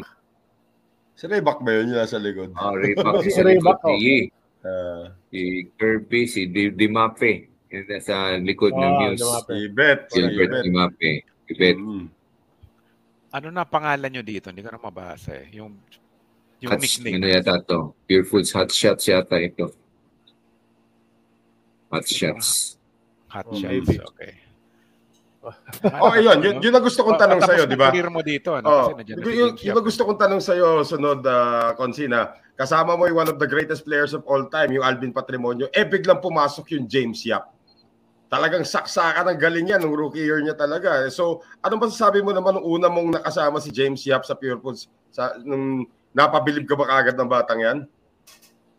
Oh, makikita mo as a rookie pa lang talagang ah, alam mo talagang mat, malaki ah, mataas pa ang yung maaabot no dahil even before na napapanood ko na rin sa UE tsaka tsaka yung mga laro nila sa We- Wellcoat ba yun siya before going to PBA talagang ang galing na ni James tsaka alam mong maraming championships pa na abo na makukuha ng team dahil sa galing niya. Tapos nakasama pa si PJ na isa ring magaling na player. No? Uh, Saka that time, si Alvin na rin, I think mura, parang isa or dalawang taon lang, nag-retire na rin siya after pumasok sila James. Mm. Oh, nagkaabutan sila nga, overlap sila pero mga one, one or two years lang yata si James. Si Karel. Marquez, kaya pala familiar. Okay, Karel tama Marquez. naman. Si Karel Marquez. Naging VJ sa MTV Philippines ba yan? Oo. Dati. Naging, naging host din namin yan sa Filipino Poker Tour dati. Kaya, kaya naalala ko. Ah, Karel sa Marquez. Ikaw picture pa. na to, ano, may, may tatlong may tatlong player dito na buong career nila sa Pure Foods lang. Si Alvin, si Ray, tapos si PJ Simon. Di ba? Mm. Isipin mo yun, That's napaka-rare ng Oo nga, na eh, yun, oo nga, that's right. occurrence na Mm. yun. Si James Yap sana eh, kaso na-trade. Oo. Na-trade, oo, na-trade recently. Isa At pa yan si na yun. Raimundo. Oh, isa pa yan si yung- Raimundo. tatlo yung konsehal dyan, no? Tatlo yung konsehal. Ah, Oo, si James saka si Paul. Naging Ano konsehal na, din San ng Juan. San Juan. San Juan. oh. Si Alvin dapat mayor dito eh. Kaya lang, hindi nanalo eh. Oh, kasama na nila dating dating nag-Pure Foods din si Don Aliado. Sama. Oh, Oh, Don Aliado, isang konsehal din ng San Juan. Yung tanong ko naman tungkol dito kay ano kay Kirby Raimundo nung pumasok si si Kirby sa inyo eh anong ano naman naging impact niya nung nakita mo rin tong batang to napakalaki napakagaling Kaya isang rason yun si Kirby ka bakit kami nag-champion din in 2002. Nandun siya sa ano sa team no na saka kaya ang ganda rin ng nakpo ng team nag nag ang daming championships no 2006 and 2010 dahil din kay Kirby at kina James James PJ daming magagaling hmm. Sure ka ba si Ibet yan? Para si Roger Yap yan, di ba? Hindi ba si Roger Yap yung nasa ano? hindi si ano yan Ibet yan MJ ni Cebu Uh, tapos Oh, nasa sige. likod, kita mo yung Mick Penisi, napakalaki talaga kahit Oh, kasama sa kasama eh. Mick Pinisi, that's right, that's right. Yun yung panahon na yun. Okay, what's the next photo, Carly? Yan. Ayan! Champion. Champion Championship ulit. O... That's a championship trophy, right? Yeah. Hindi Oh, naman malaki yan. player. Malaki yan. ito yung Nakikita na ako sa timeline yung eh. Chunky Giants, anong, 2006. anong year yun? Ah, 2006. 2006 to. Oh, Ito 06 yung na yan, 06 time- na yan. 06. 06. Kay Coach Ryan na ito, Gregorio. Mm. Yeah, Champ- yeah. Ito yata, ah, di, pangalawang championship niya. Kasi yung una to yung 2002. Ito yung 2002. time na na-disgrasya si Eugene Tihada. Ito yata yung Oh, yeah, yeah, yeah. it. Ah. Fainares. Oo. Oo. Yeah. Yung kay Mick Pinisi. Oo. Accident. Sa lahat na naging kakampi mong import, sa ano kasi, nung 2002, nung nanalo kayo si Derek Brown yun, sa lahat na naging kakampi mong import, uh, Ray, sinong pinaka magaling at sino yung pinaka, yung pinaka okay na kasama? Talagang ang sa akin for si Derek Brown talaga. Oo, Derek Brown. talaga, sobrang bilib din Ang bait, bait na Oo. play, ang bait pa na import, saka walang ere, saka ang galing din talaga. Habang tumatagal siya dito sa sa Pinas, no? Parang lalong gumagaling, talaga Oo. nag-improve. Nung una, ano lang eh, puro lusot lang yun eh. Hanggang na-develop talaga, ang galing na rin niya sa ano, outside Tama, shooting. Mag-agree si Eros Villanueva dyan. Eh, Diba? Tandaan nyo, noong 2002, interim coach si Ryan, 2-0 lamang ng Alaska sa kanila. Sa dami na Eh, sabi, sabi tapos nga na to. ni sabi nga ni Oo. Tim Con, di ba, ang kontrapelo niya talaga, si Coach Ryan. Hindi Mm. raw niya matalo-talo sa finals. Correct, correct. May Yun, ba- dapat- pala dito sa Yeah, All. Filipino Cup Championship na to, kas- kakampi mo pa pala dyan si Jun Limpot, ano? First first championship niya. Oo, First championship. Oo. yes. Oo, right. ito yung ano, unang championship. Una. Tama, kaya nga, no? Le- medyo late na sa career niya. Medyo iniwasan siya ng mga championship hanggang umabot siya dyan sa, sa Pure Foods, no? Tapos sa nabanggit mo si Coach Ryan Gregorio, no? Nasabi ko sa kanya, Konsel, na, na ikaw ang guest ngayong weekend. Sabi ni Ryan Gregorio, Yes, I won two championships together with Ray. He's an awesome human being. Yan ang sabi ni Coach Ryan Gregorio. So, di ba? Love na love ka nun. Ah, Thank Coach RG. Coach. Di ba? So anyway, so ito nga, so championships, this is the, ito yung last mo, no? Fourth championship mo na ito eh. Di ba? Yes, ito yata yung as a player, Yeah, Ano 06 pa? Philippine. 06 Philippine Cup ito. 06. So, the Giants. Yeah, you gotta, you gotta love that. nalilito na ako sa mga dami ka na kasi naging nickname ng Kaya mo, constant eh. lang naman dyan sa Pure Foods, yung patrimonyo at sa Evangelista, okay na yun. May patrimonyo Oh, kaya sabi ngayon. ko, oh, kaya Pure Foods nga, Pure Foods lang tayo ng Pure Foods. Kasi ang hirap na ko, Oo. iba-ibahin pa natin. Di ba? Magbibimig Eventually- pa tayo yan. Mamaya, Oh, oh, nung, Star nung nawala, nung nawala na, naging assistant coach na si si Consel, eh, naging Bimig, tapos yun na nga, naging Star, Derby naging Ace. Magnolia. Oh, Derby Derby Ace pa Ace. pala. Oh, Derby Oh my Ace. God, di ba? Talagang Oh. lahat. Eh. Eh, yung Magnolia nga ngayon, eh, di ba? Dating Magnolia, San Miguel Beer naman ang naging Magnolia ice cream dati. Ngayon. Magnolia chicken naman, ang pure foods na. Magulo, magulo talaga sila dyan, pero ganun talaga. Daming produkto. talaga. Oh. But they're Daming playing really produkto. well. Ah. They're playing really well ngayon sa PBA. Pero isipin isipin nyo lang to. This is the craziest part. When I was looking sa mga lineup uh, Reyna na nakita ko yung from from the rookie year till the last year na naglaro ka sa PBA. Grabe yung mga naki- naging kakampi mo. Ang daming players talaga. Yung mga names na nakita ko naging teammate. Nakalimutan ko na na naging teammate mo pala si ganito, si ganyan. Di ba? All the big guys, si File, si Bolado, si Bonel for a while, naging teammate mo pa, di ba? Tapos, di ba, all these guards, yung mga guards, sila Tony Boy Espinosa, ah, di ba? Imagine, nag-start ka mga Yung Abi King pala at saka Manny Victorino. Abi King Manny Victorino pala, bigat na nun, di ba? Mara- marami ka bang natutunan kay kay Manny at kay Abe nung nung rookie ka? Ah. Oo, si lalo na si, si Abe King, no? Dahil ganun, parang pareho kami ng Mm. role, no? Puro rebound lang. Eh, tsaka binibigyan niya ako ng advice noon. Ah, talagang nagtatrabaho lang. Uh, naka, hindi titigil sa pag, ano, ah, to improve sa skills. Ako, hindi, nako. hindi maging kontento kung anong... Ayan na, ayan na, ayan na. Oh, nandiyan na pala si Kuya Unsi. Simula naggulo sa Indonesia. Namimiss. So, yari kayo, yari kayo kay Onchi ngayon, panay ang weights training, nag, nag-rope pa sa... Oo, nag, nagpe-Facebook live pa yan. Kulang na lang. Gusto ka, Kuya Unsi. Aming team captain nung time na yun. Eh, RPP. ba, malay mo mag-comeback yung Onsi de la Cruz bigla sa PBA. Oh, Nako. Di ba? May isa pang nanonood. ha? Ito, hindi mo na, hindi mo na nabutan Yan, yan, as yan, player. yan. Eh, pero kilala mo naman siguro to. Ba? Bernie Pabs. Thank you, thank you for Bernie? watching, guys. Salamat, Onchi and Bernie. Diba? oh, next photo tayo. Oh, ganda nga yung mga photos natin. Ganda ng arrangement. Ito medyo Ito, ano modern na na to? ito. Oo. Ah. Salamat ano na yun to, si Manong PBA Sani. Legends na ito. Oo. Oo. Sa, Sana hindi ko nagkakamali sa Pampanga yata ito na ano, PBA Legends. Kayo ni Cap, hindi kayo tumatanda eh. Ganun pa rin itsura nyo eh. Oo.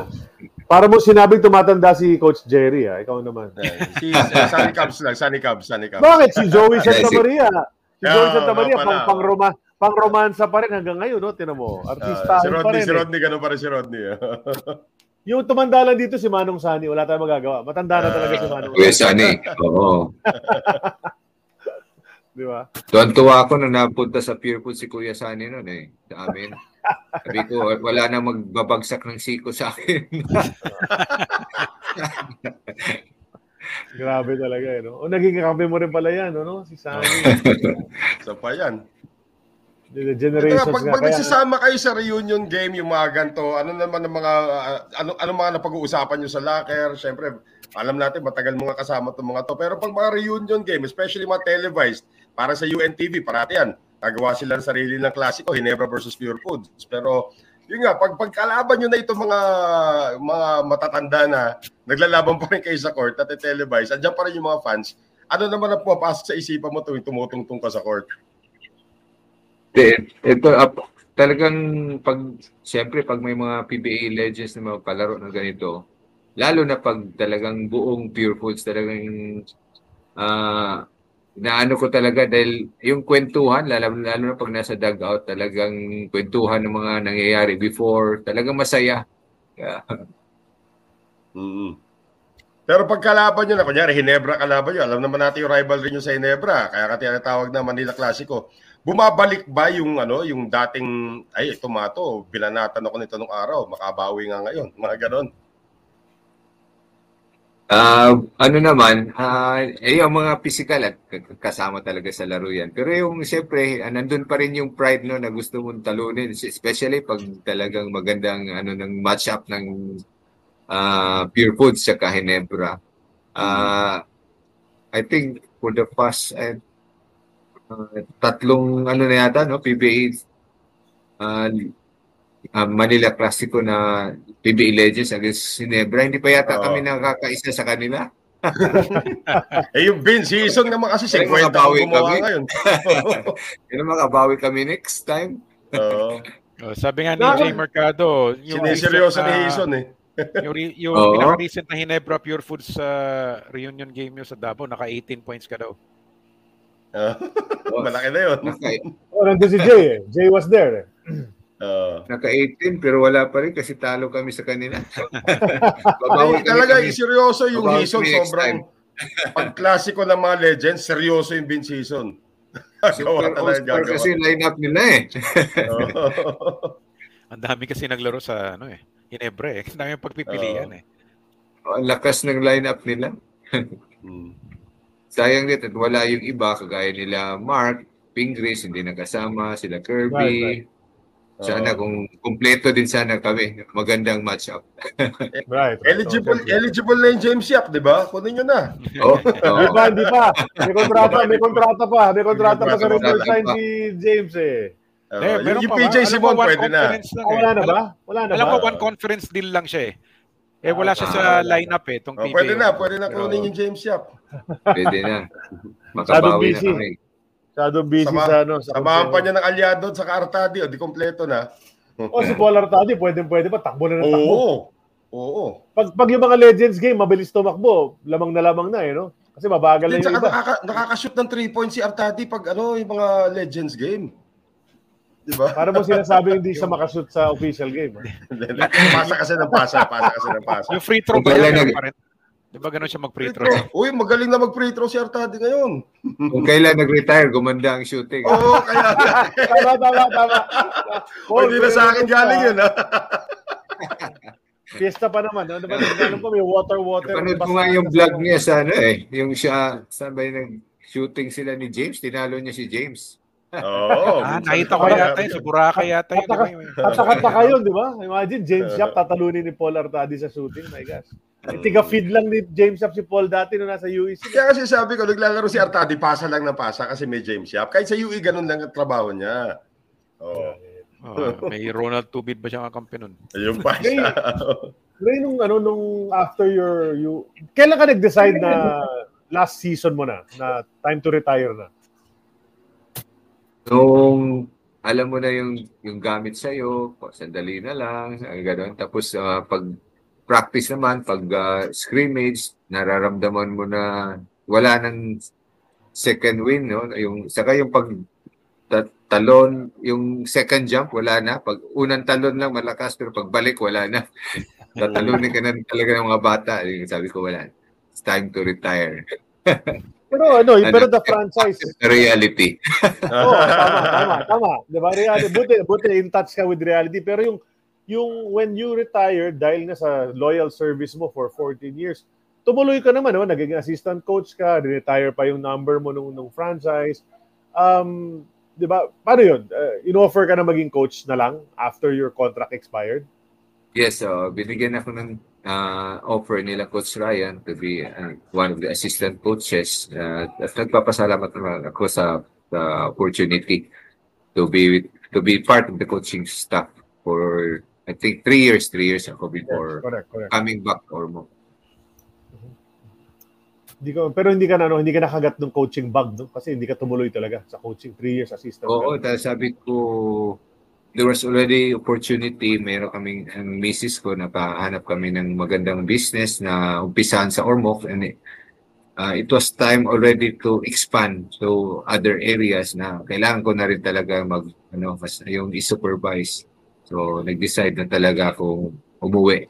Saka for me, parang sa akin nun, sabi ko wala, I think ang security of tenure as a coach, parang hindi sigurado So Yeah. talaga Not venture secure. na lang Not secure. not secured eh. So kaya nag ano na lang, nag-focus lang talaga kami sa yung pinasok namin na business. Right. Yan ang tinatawag na insecurity, insecurity of tenure ang tawag doon. Oh, Ah. secure.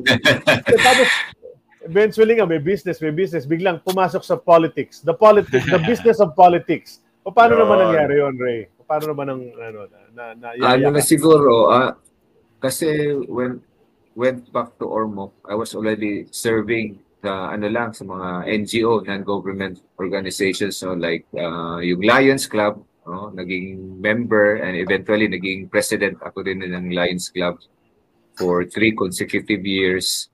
Then I was also involved uh, with the ano helping the sports program Ormoc. I was uh, commissioner uh, of the Ormoc City Sports Commission sa dito. Tumutulong na rin.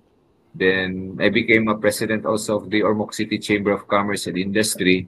So naging involved din talaga sa community. Siguro nakita siguro ni um, mayor that time mayor now congressman Richard na ah, yung pag-service ko sa public uh, community. Kaya ino inofera niya ako for the past ah, siguro mga dalawang el- election na lagi lang ako tumatanggi. Sabi ko di I think politics is not for me. Kasi ang mahihain ako eh.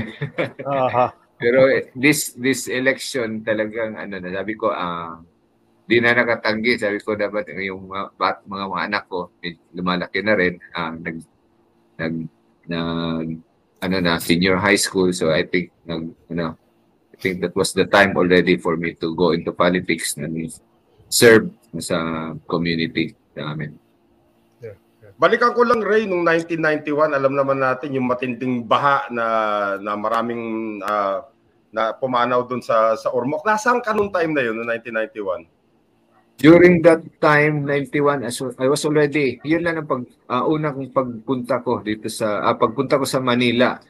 No, na hindi ko rin akalain mangyari yun kasi alam ko hindi na mabahain ng Ormoc. Nagtataka nga ako bakit nagkaroon ng flash flood.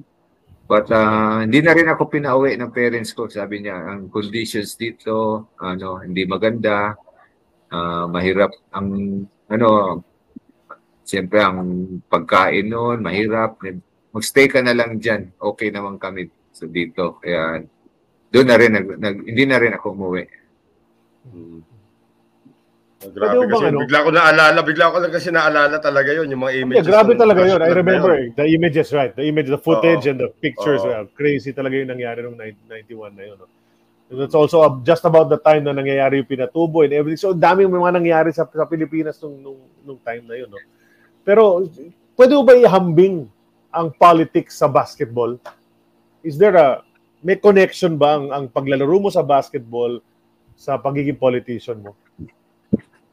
Ah, malaking adjustment din dahil you have to deal with lots of people no dahil ah, politics hindi lang namang Siyempre, na-assign din ako sa in- sa sports as the vice chairman ng Committee on Youth and Sports din and assigned also to be the chairperson sa Committee on Agriculture dahil din sa background ko during Correct. college. Then isa din akong farmer din dito, no? Ah, meron ding poultry. Kaya siguro kaya ako inassign sa Committee on Agriculture, then in Trade and Commerce dahil naging presidente. But uh, you have to deal really with lots of people, no? Kaya dahil daming lalapit sa'yo, nang hingi ng tulong. Oo. So, pero mas, ang, as a counselor kasi mas, ma- mas marami kang matatulungan dahil malaki na ang ang scope mo dahil it's city na talaga. Ah, so, talagang medyo nung una talagang nag-a-adjust pa ako but eventually medyo naka naka-adjust na dahil nadami rin ng meetings namin eh. Almost siguro every day we go to the to the city hall for committee meetings. Hindi ka na, hindi ka na shy. Hindi ka na shy Oo. ngayon. Ha? yeah, medyo Medyo na lang, medyo. Hindi, na, nabanggit mo lang yun. nabanggit mo lang yung poultry kasi naalala ko pag nagko-cover tayo sa Ormoc. Charlie, ako ko naka naka-cover ka na sa Ormoc. Naalala ko talaga sa labas sa labas ng gym, may mga nagbebenta diyan ng mga inasal inihaw na manok na may kakainin mo yung kasama yung puso. Ray, di ba? Ganun yun, Yes, nasa oo. labas ng gym. Na, dito. sa akin ha, to, with all due respect sa mga taga Bacolod sa sa taga Dumaguete, yan ang pinakamasarap na manok na natikman ko buong buhay ko. Diyan sa Oh, Ormoc. talaga? Yes. Oh, na may kasama yung puso. Di ba, di ba Ray, pakikwento nga yung namimiss ni Charlie at ni Sid na hindi pala na-experience. Oo, dito kasi sa amin, ah, malapit lang doon sa Superdome namin, no? Kung saan naglalaro yung PBA. Siguro yung time na yun, no? Nagpupunta kayo. Hmm. Ah, nan- nandun lang yun, yung parang, parang private public place, no? For mga barbecue, barbecue may baboy, barbecue manok. Saka masarap tal- talaga yung ano namin, barbecue. Especially aming lechon din, kung na-try nyo, ang lechon Oo. baboy. Sarap din. No? Ah, Pero I'm yung hoping kanin nyo some- dyan, no? oo. yung kanin nyo kakaiba kasi walang kubyertos yan eh. Naka, nakabalot sa dahon ng saging. Puso tawag yeah, yeah. daw nila doon. Oh, yeah, right. oo. Oo. Pero Yun ang naman ano sa namin ito. sa- Instead Oo. of rice, may puso. Yan, masarap din ng puso. Sarap kumain ng barbecue with puso. Yo, namimiss ko bigla. Hopefully, Ormo. na madala ko rin. Ah, I was planning already to host again the ah, PBA games here in Ormoc. O, pag Mm. na, siguro, pag natapos yung airport namin, mas madali mag ah, Mm. pumunta ng Ormoc. But ah, we are hoping no, na tatanggap uli after pandemic, tatanggapin na ng PBA yung invitation namin to Itong host, coming ah, itong coming season yata, they, they will go, go back to out of town games na. Oo. we will Naalala try to kasi- Yeah, going to Ormoc, dalawang paraan yan. Either dumaan ka sa Tacloban or galing kang Cebu. So, awa ng Diyos, sa Cebu ako nang galing, kaya ro, ano lang yun, yung uh, super cup. Super, Super Fast yun, kalating Yes. lang. Yung mga galing daw Tacloban, dumaan daw sila sa zigzag. Ayun, nahilo lahat. Kaya yung mga galing Pero- Cebu, pupuntang Ormoc, okay. Oo. Masarap ang- hoping. Oh, Yung sige, airport sige, sige. namin ginagawa ngayon. So Oh, hoping sana. na magkakaroon na rin kami ng direct flight someday, no? Hopefully if not uh, late this year or next next next year magkakaroon na kaming flight. So hindi na, hindi, hindi na kayo mahihilo sa biyahe. Nice. Direct flight na. Oo. Na, na, na- nabanggit lang Oh. ni Tony Valenzuela, masarap daw ang pinya sa Ormoc. Di ba nag-fiesta kahap, kahapon ba yun, Ray? Yeah, may fiesta? no, 29. Anong 29? Nagkaroon kami ng Oh. uh, Pinya Festival. No? We take pride on our Oh, oh, sweet, ito na pala, very sweet. ano, Ray. Very sweet, baka ha? May, baka may bisita ka ng parating. Hindi ko, oh, hindi ko alam yun, ha, na masarap ang pinya sa Ormoc. Ako rin, ako rin, Cagayan- rin. Bukidnon, Bukidnon, Cagayan de Oro, iniisip ko. Oo. Ayan na. Humanda ka na, Ray. oh. May, may na. ka ng parating. Ayan na. Eh, Kuya Onski, punta ka dito. Ang, pinya kasi namin, alam niyo yung gitna, yung buto, ang tawag yung buto, o Oo, oo. pati yun, nakakain yun sa tamis. Oh, wow. Wala kang itatapon Yung, sa, yung parang matigas, yung matigas sa gitna, ganon. Oh, yung sa gitna. Tara, Yes, guys. matamis yun. Wala kang Let's go itatapon ng pin sa pinya. I want to go. If only for that, Go mahilig back ako to sa pinya. Ormoc, man. Ay, ay, mahilig ako sa pinya, pero ang hirap makahanap ng pinya na matamis. Di ba? Minsan pagkagat mo, wow! Asim. Our variety is, uh, we call it queen. Queen pineapple. Okay, that- that- I will keep that in mind. ah. Pag, Hindi siya ganun kalaki, pero matamis. Pagpunta mong Manila, Ray, magdala ka na ng konti. Okay na Oh, yes. Pero ano, very impressed. ah. I'm very impressed, guys, with the resume of, of uh, Ray Evangelista. Kasi nga, basketball, okay, pero dahil nga sa mga nagawa mo, agribusiness, tapos Chamber of Commerce and Industry, and of course, yung sports, di mo matatanggal yun. Sa'yo talaga ibibigay yung, yung committee na yan sa sports dahil nga former PBA player ka, di ba? Former basketball star ka. So, pero galing, ha? Galing, ha? So at least you're, you're helping your community and, and your, I'm sure marami, sa pamilya pa lang, panalo ka na sa boto sigurado dyan. Nandiyan lang buong pamilya mo, di ba? Yung, yung Evangelista clan. Sigurado. Four shot na yun. Take out. A picture out, please. Yan, tayo kami apat naman. Yan. Yan, yan tayo, yan tayo. Ano ba mga ano, pahabol questions guys bago natin pasukin ang ating mga segments? Ako, ba ako kayo? may, may question ako. Nabanggit mo nagba-volleyball ka rin dati. Alam naman natin si si Richard Gomez eh magaling din na volleyball player 'yan. Pag nag-outreach ba kayo, kunyari may mga sporting programs kayo diyan na involved ng volleyball. Naglalaro ba kayo ni ano, Goma? Nakakalaro ko dati si ano before uh, I went at uh, naging konsihal na uh, nagmeron na kami mga tournaments na nakakalaro ko si congressman no no Saka talagang maswerte kami ngayon that ang aming congressman and mayor are very supportive sa aming sports program. Not just focusing on one sport, but halos lahat. No? So, Mm. talagang tuwa mga good. kabataan dito sa amin. Because ah, lahat ng sports ay talagang binigyan ng suporta. Not just in, on events, but in terms of uh, giving coaches or trainers si si Kong Richard nagpapadala ng coaches like uh, Coach Elmar Buros oh, nag- Mm. si, si Unyok talagang pinadala niya dito sa amin to teach the kids na uh, to train them well and perform well. Mm. Hindi nalalaman siguro ng marami si Richard Gomez ay isang magaling na volleyball player. Talagang Yeah, magaling na volleyball, volleyball ba- player. volleyball, basketball, fencing, rowing. Ang Nag, dami, ang professional baseball pa yan. Naglaro yan sa ano, sa Oh, ang daming sports league. na alam si Oh. Kong Richard, ang daming sports talaga. Hindi lang po siya ano, rowing. Fencing. Hindi yun. Fencing Pang- saka Oh, archery, fencing. ang galing din. Oh. Oh, yung rowing pang commercial niya lang yun. Hindi ka na kaya nag, doon siya nag-national team, di ba? Sa fencing ba? Oh. Mm. Yes, yes. Oh, nag-SEA Games siya. Saka, saka nag-seed national team volleyball din siya. volleyball din. Mm. Oh, volleyball din. Volleyball, Volleyball din. talaga. Volleyball. oo. Recently lang. Itong itong ilang bago mag-pandemic lang, di ba? Nag, nag national team siya. Mm. Grabe nga, matindi talaga sa sports uh, si si Richard. Ang may nagsabi rito sa comments, ah, Nikki, uh, never na technical sa game si Ray. Hindi, mali Na-thrown yan. out Kanina, na eh. na-thrown out na eh. Nakwento na niya kanina. One time, one time. First and last time. Last. Di ba? Oo. Siyempre naman, eh, ano nga eh. Pero pero Ray, ano, Ray, alam naman natin si Alvin Patrimonio kakampi mo, lahat ng gustong makalamang sa Pure Foods, babanatan si Alvin. Binabawian mo ba? Pag nakita mo binabanat si Alvin, eh, binabawi, o sa trabaho na ni Jerry yun. Ah, hindi naman, hindi ko trabaho yun. trabaho na ni Jerry nga yun. Hindi, trabaho nila, no? Nila Sani Cabato, nila... Oh, Glenn Capacio. Ah, Glenn Capa. Ang dami dyan eh. Sa- Tingnan ko yung lineup, maraming pwedeng magbigay dyan. Di ba? Mm. Pati mga import nila. Which is, si Nuosu, nag-i-import nila eh. Oo nga, ano, Julius Nuosu. Oo. Grandison, sa, di sa ano ba? ngayon, sa Ray sa PBA ngayon, sino nakikita mong parang Ray Evangelista ang laro? Ang sa rebounding, nakikita ko si Scotty, no? Ga- Galing din ang timing Offensive. ni Scotty. Sa play for the ball, no? offensive rebounds. Yes, pero mas yes. ano lang yun sa akin, mas magaling kasi ang galing din din sa opensa eh. Oh, MVP. all-around player, no? Oo. two-way player. Pero sa yun, ang rebounding na ano din. Talagang Eh, sa depensa, galing parang- sa timing. Sino parang Ray Evangelista pagdating sa depensa ngayon sa PBA? Hmm. Yun bang di di di, di na ako nakaka ano ngayon eh nakakasunod sa Ah, oo. mga Kayo guys, sino sino parang Ray Bagong player Evangelista ngayon. ang nakikita nyo? Parang sino wala parang akong Ray maisip. Evangelista? Di ba? Di ba? Parang parang siya lang ang ganun. Oo. ang dami na kasi bagong player ngayon hindi, hindi na ako nakakasunod. Oo.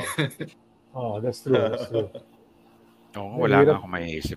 Oh, na mala Ray. Wala, iba. Iba, Ah. iba rin yung style kasi very ano eh, one of a kind ka Ray. Actually, kahit yung kilos mo, kahit yung form mo sa shot, iba eh. Iba talaga yung stand out eh. Stand out yung... Sa, sa NBA nung araw, Ray, sino yung mga hinahangaan mo sa Ang NBA? idol ko noon dahil isa ring kaliwete si David Robinson. Ah, oo nga, oo nga. Yung jump shot, parang ganun ka eh. Oo nga, oo nga. Kaya gusto ko yung ano San Antonio Spurs. Pero eh, yung mas tawag lalo na sa'yo, ngayon. tawag sa'yo, Tation, tawag ng iba sa'yo, Tation Prince. Para ka, para Ah, ka. Oo, The pwede, Detroit pwede. Pistons pwede. naman. Ah, ba? Pistons Oh, naman yeah. yun. oo. Tutuwa ka na sa Spurs mo ngayon. Eh, may, may batang magaling na na pumasok. Time Wembe. for Spurs to shine. Oo. daming movement, ang daming movement sa NBA today kasi opening na ng ano, mga transactions. So, ang dami na nangyari sa araw correct, nito. Anyway, correct, we correct. followed that already. Okay, uh, well, that's that's that's great. No? Uh, guys, anything else before we enter the Yeah, segment? ako tatanong ko, y- may mga Oh. anak ka ba lalaki na sumunod sa yapak mo na gusto rin maging Yeah. basketball player? O may anak ka babae na gusto maging volleyball player? Wala ang ang mga anak ko no, puro babae. Mm. Isang ah, fraternal twins sila no. So, di naman nagkahilig ng basketball, di nagkahilig ng volleyball, but they're they're into sports also. The, the other one played uh, sila nagkasabay nag-swimming but they trans Mm, okay. they shifted shifted yung isa nag nag-archery nakaabot naman ng palarong pambansa sa sa archery. Hmm. Then yung isa, nag-triathlon. Yun, yun, triathlon. Oo. nag-triathlon. Uh, but now na nag-going to college na, parang nag-focus na tayo sa pag-aaral. Oo, kasi Nagtumigil tri-. Oh, yung triathlon, malaking bagay yan dyan sa Region 8. Marami nagta-triathlon din dyan. ah. I'm sure si Correct. si uh, Congressman Go- Gomez will magkagawa ng paraan magka-triathlon dyan. Yes, ang daming ano, especially now na nag-fiesta kami, maraming activities. Isa sa mga sports activities yung yung marathon and triathlon dito. Hmm. Grabe, ang daming, ang daming nice. sport. Sarap talaga sa position nyo na nakaka-develop kayo ng sports, ano, na kabataan na ah, mga pwede maging form, future PBA players or pwede maging national team players and or mo hotbed yan ng athletics, kung alam nyo lang. Right, right, right. right. Hmm. Yes, we have produced also with the the, the support of uh, Congressman Richard yung, mo- yung modern pentathlon during the SEA Games.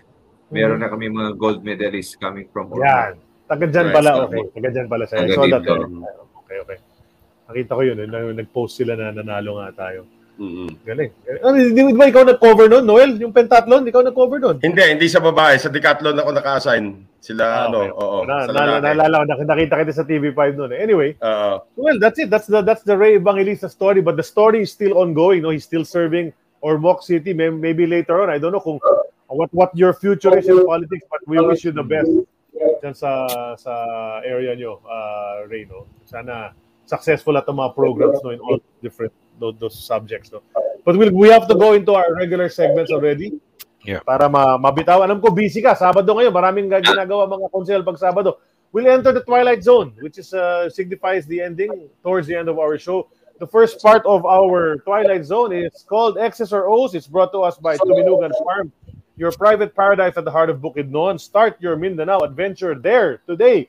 If you need to relax and unwind, why not rejuvenate and reconnect with nature right at the foot of the Kitanglad mountain range in Bukidnon?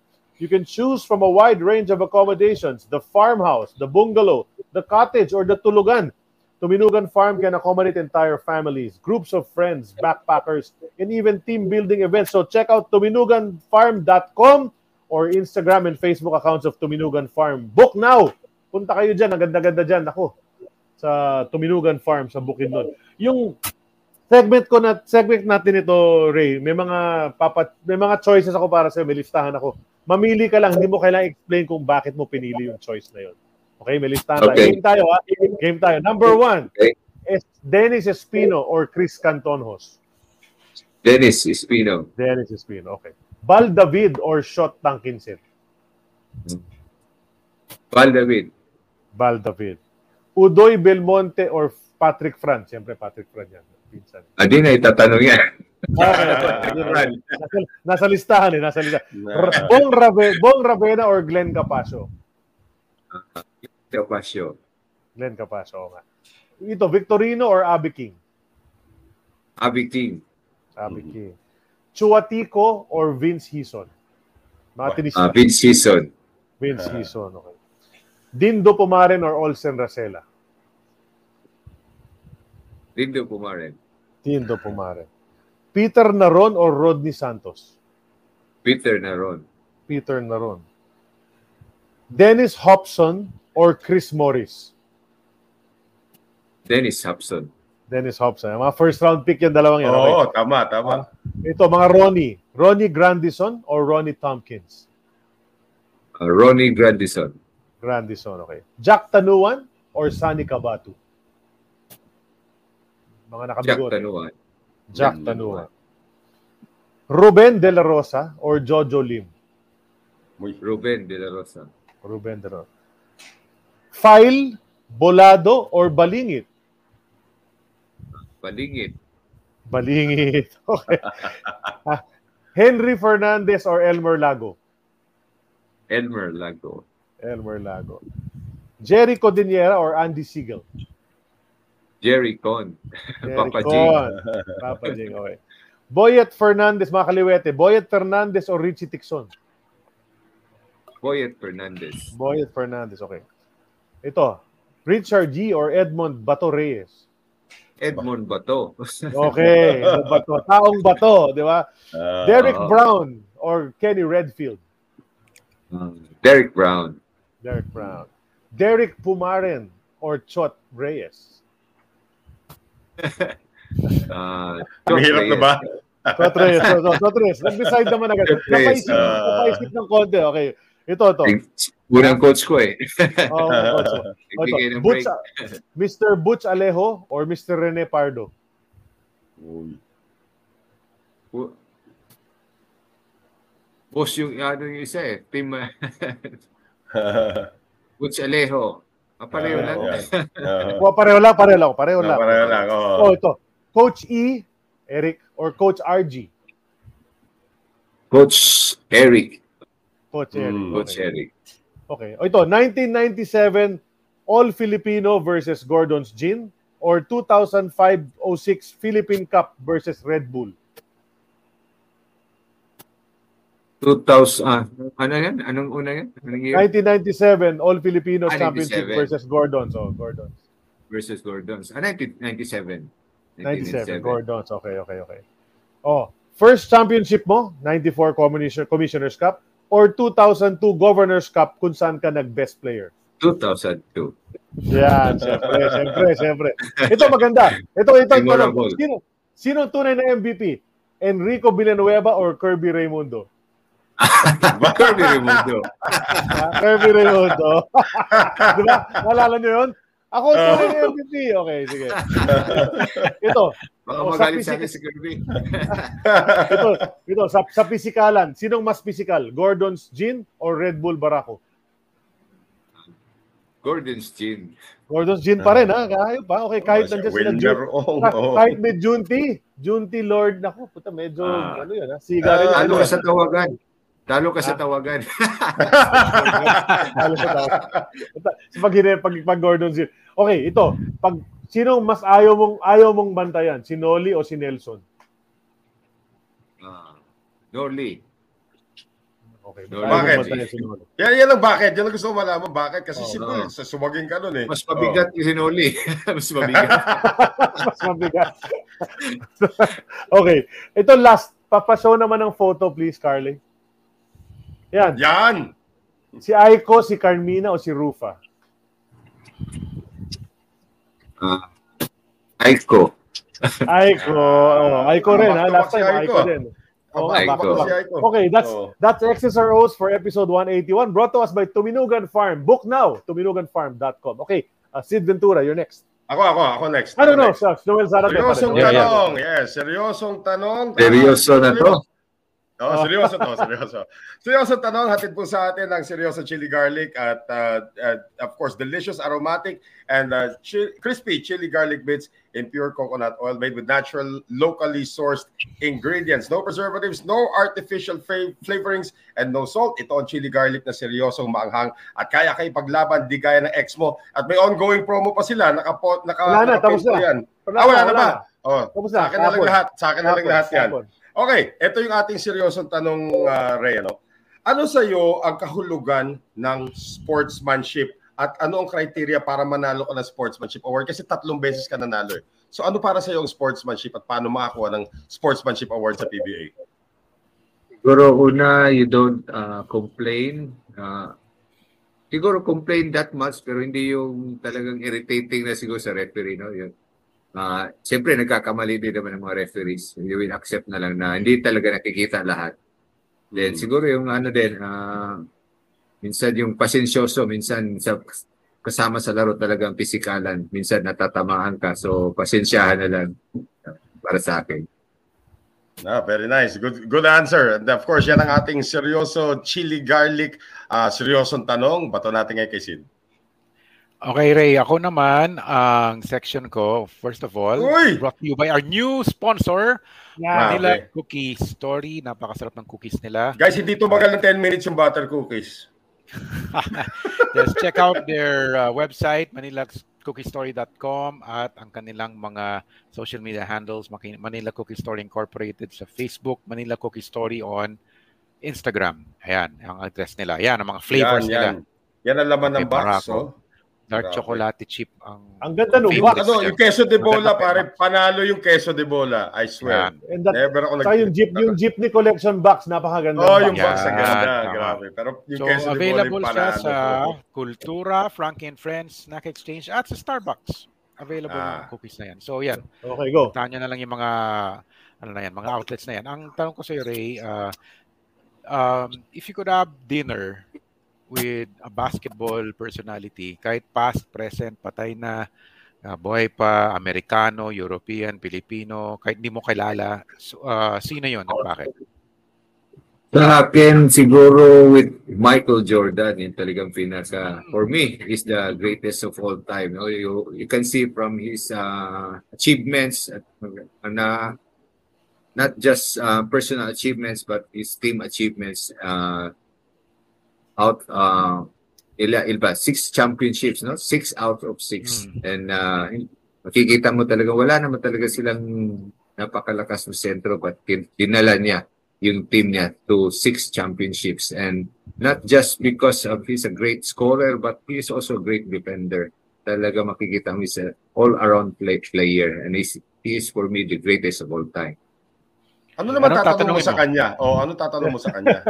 Pag nag-uusap kayo. ah ano kung paano yung paano niya ay, nailalabas yung galing niya you know? parang every time he, talagang challenge pa rin sa kanya na when he steps into the basketball court parang he always performs his best so, ano yung motivation niya to play his best every time Great, nice. great answer. Kung, kung, kung nag-golf ka, oh, kung nag-golf ka, mas makakwentuhan mo yun. Dapat nga, hindi na pagkain, eh, golf na lang. Eh.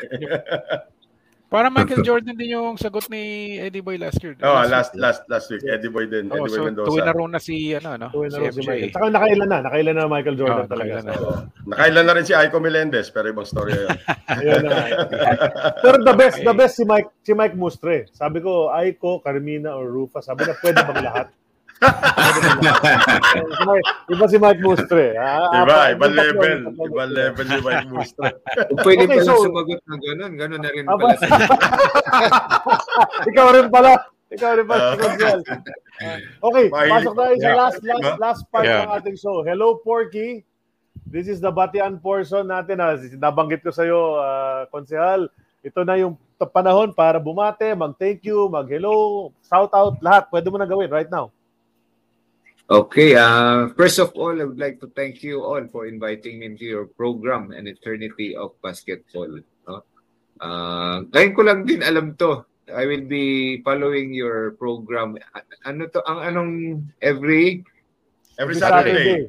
Gantong time. every 10 a.m. Saturday itong time na to. So, so uh, salamat sa opportunity to be your uh, to be pre- uh, to to be the guest this morning. Then uh, nagpapasalamat din ako sa lahat ng nanonood ngayon at sumusubaybay sa inyong programa.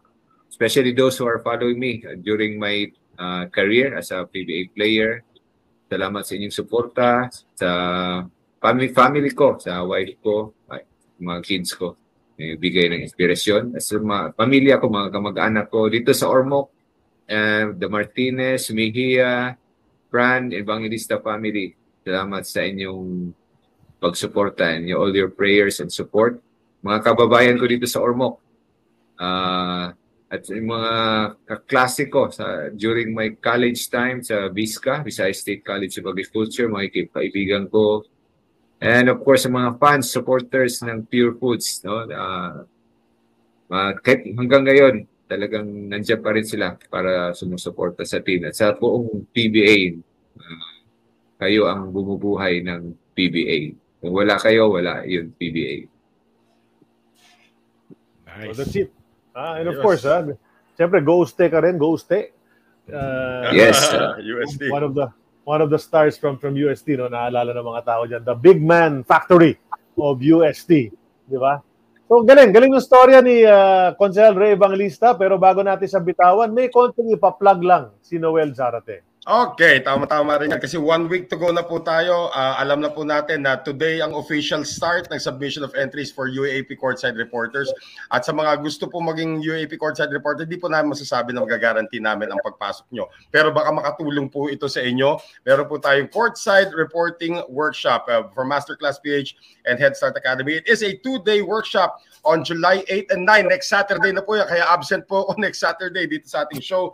Ang mga mentors po natin, ako po yung magiging moderator, pero yung mga mentors natin, eh, mga heavy guts lang naman. Miss Risa Diaz, Miss Isa Chong, Miss Sheila Salaysay, at para sa akin, isa sa pinakamagaling na UAP courtside reporter of all time, si George Rocha Chu. Sila po ang magiging mga mentors sa ating courtside reporting workshop. Next week na po yan, July 8 to 9. Just a DM or message, send a private message to the Facebook and Instagram account ng uh, Masterclass PH and uh, we hope to see you there. Uh, as of now, we have a total of 15 entries already dito. We want to cap it at 24. So sana makahabol kayo. 15 entries already dito sa ating courtside reporting workshop which happens next week, July 8 and 9. See you there. SGS Foundation Building sa Quezon City. Nice. Salamat. Okay. Okay, and I forgot to flash this earlier. I need to flash it now. ah. Evangelista, Ray Evangelista played 14 seasons in the PBA, all for Pure Foods, 665 games, averaging 7.3 points per game and 5.2 rebounds per game. Yan ang mga numero in the 14 loyal seasons to the Pure Foods franchise for Consehal Ray Evangelista. So, galing. What a career. Super galing na na-retire ngayong number 7. So, never to be worn again by anyone in that franchise ang number 7. So na-immortalize ng number 7 for that. So thanks to Ray Evangelista. Before we go, we we uh, like to remind everyone we are part of the Globally Ballin Network. Thank you to Globally Ballin for helping us out. Carly, Aaron, the rest of you. We are powered by San Miguel Corporation in cooperation with Tuminugan Farm, Seryoso Chili Garlic, Manila Cookie Story, and of course, Fitbit. Diba? And yung mga nag-birthday, okay, thanks to PBA Archives and PH Sports Bureau for the photos and for all the information that we get and for sharing uh, our show on their page. Na-meet ko na rin finally sila last week nung Oh, nasa basketball nga. convention tayo. Oo. PBR. And then, of course, yung sino nag-birthday na naging guest natin in the past, the past week. Choi Estrada nag-birthday. Noni Robles, Alan Abelgas, uh, happy birthday sa inyong tatlo. And, uh, well, that's it for our show. Episode 181 is now in the book. And it was a great episode with Counselor Ray Evangelista. Maraming salamat, Salamat. sir. Salamat. Your Salamat. Thank you. Thank you din sa inyo. Mabuhay po kayo. Mabuhay kayo. And Success in all your endeavors. Tara, punta tayo, Ormoc. Tara. And, uh, you know, all Yeah. tayo. Pasyal na kayo. Kaya natin si Ray dyan. Yun na nga eh. It's time to go. It's time to go. Okay. So that's it for us. God bless you all. We will announce our next guest as soon as we can on our Facebook page. You have to follow our Facebook page. Yes. Para may mga Please send stars. Please send Send Yeah, stars. please send us some stars. Yun ang sabi ni Sid. Send us stars. Ha? We sound like beggars, but we will love you forever if you send us stars. Okay? So, sa ngalan ng aking mga kasamahan, Noel Zarate, Sid Ventura, ako naman po si Charlie Cuna. That's another episode of uh, AOB Down, but we're gonna have another one next week. We'll see you next week. Thank you, everybody, for watching. Mabuhay. Bye. Salamat, Hey. Bye. Salamat. Bye. Thank you. Salamat. See you. Bye, Carly. Thank soon. you.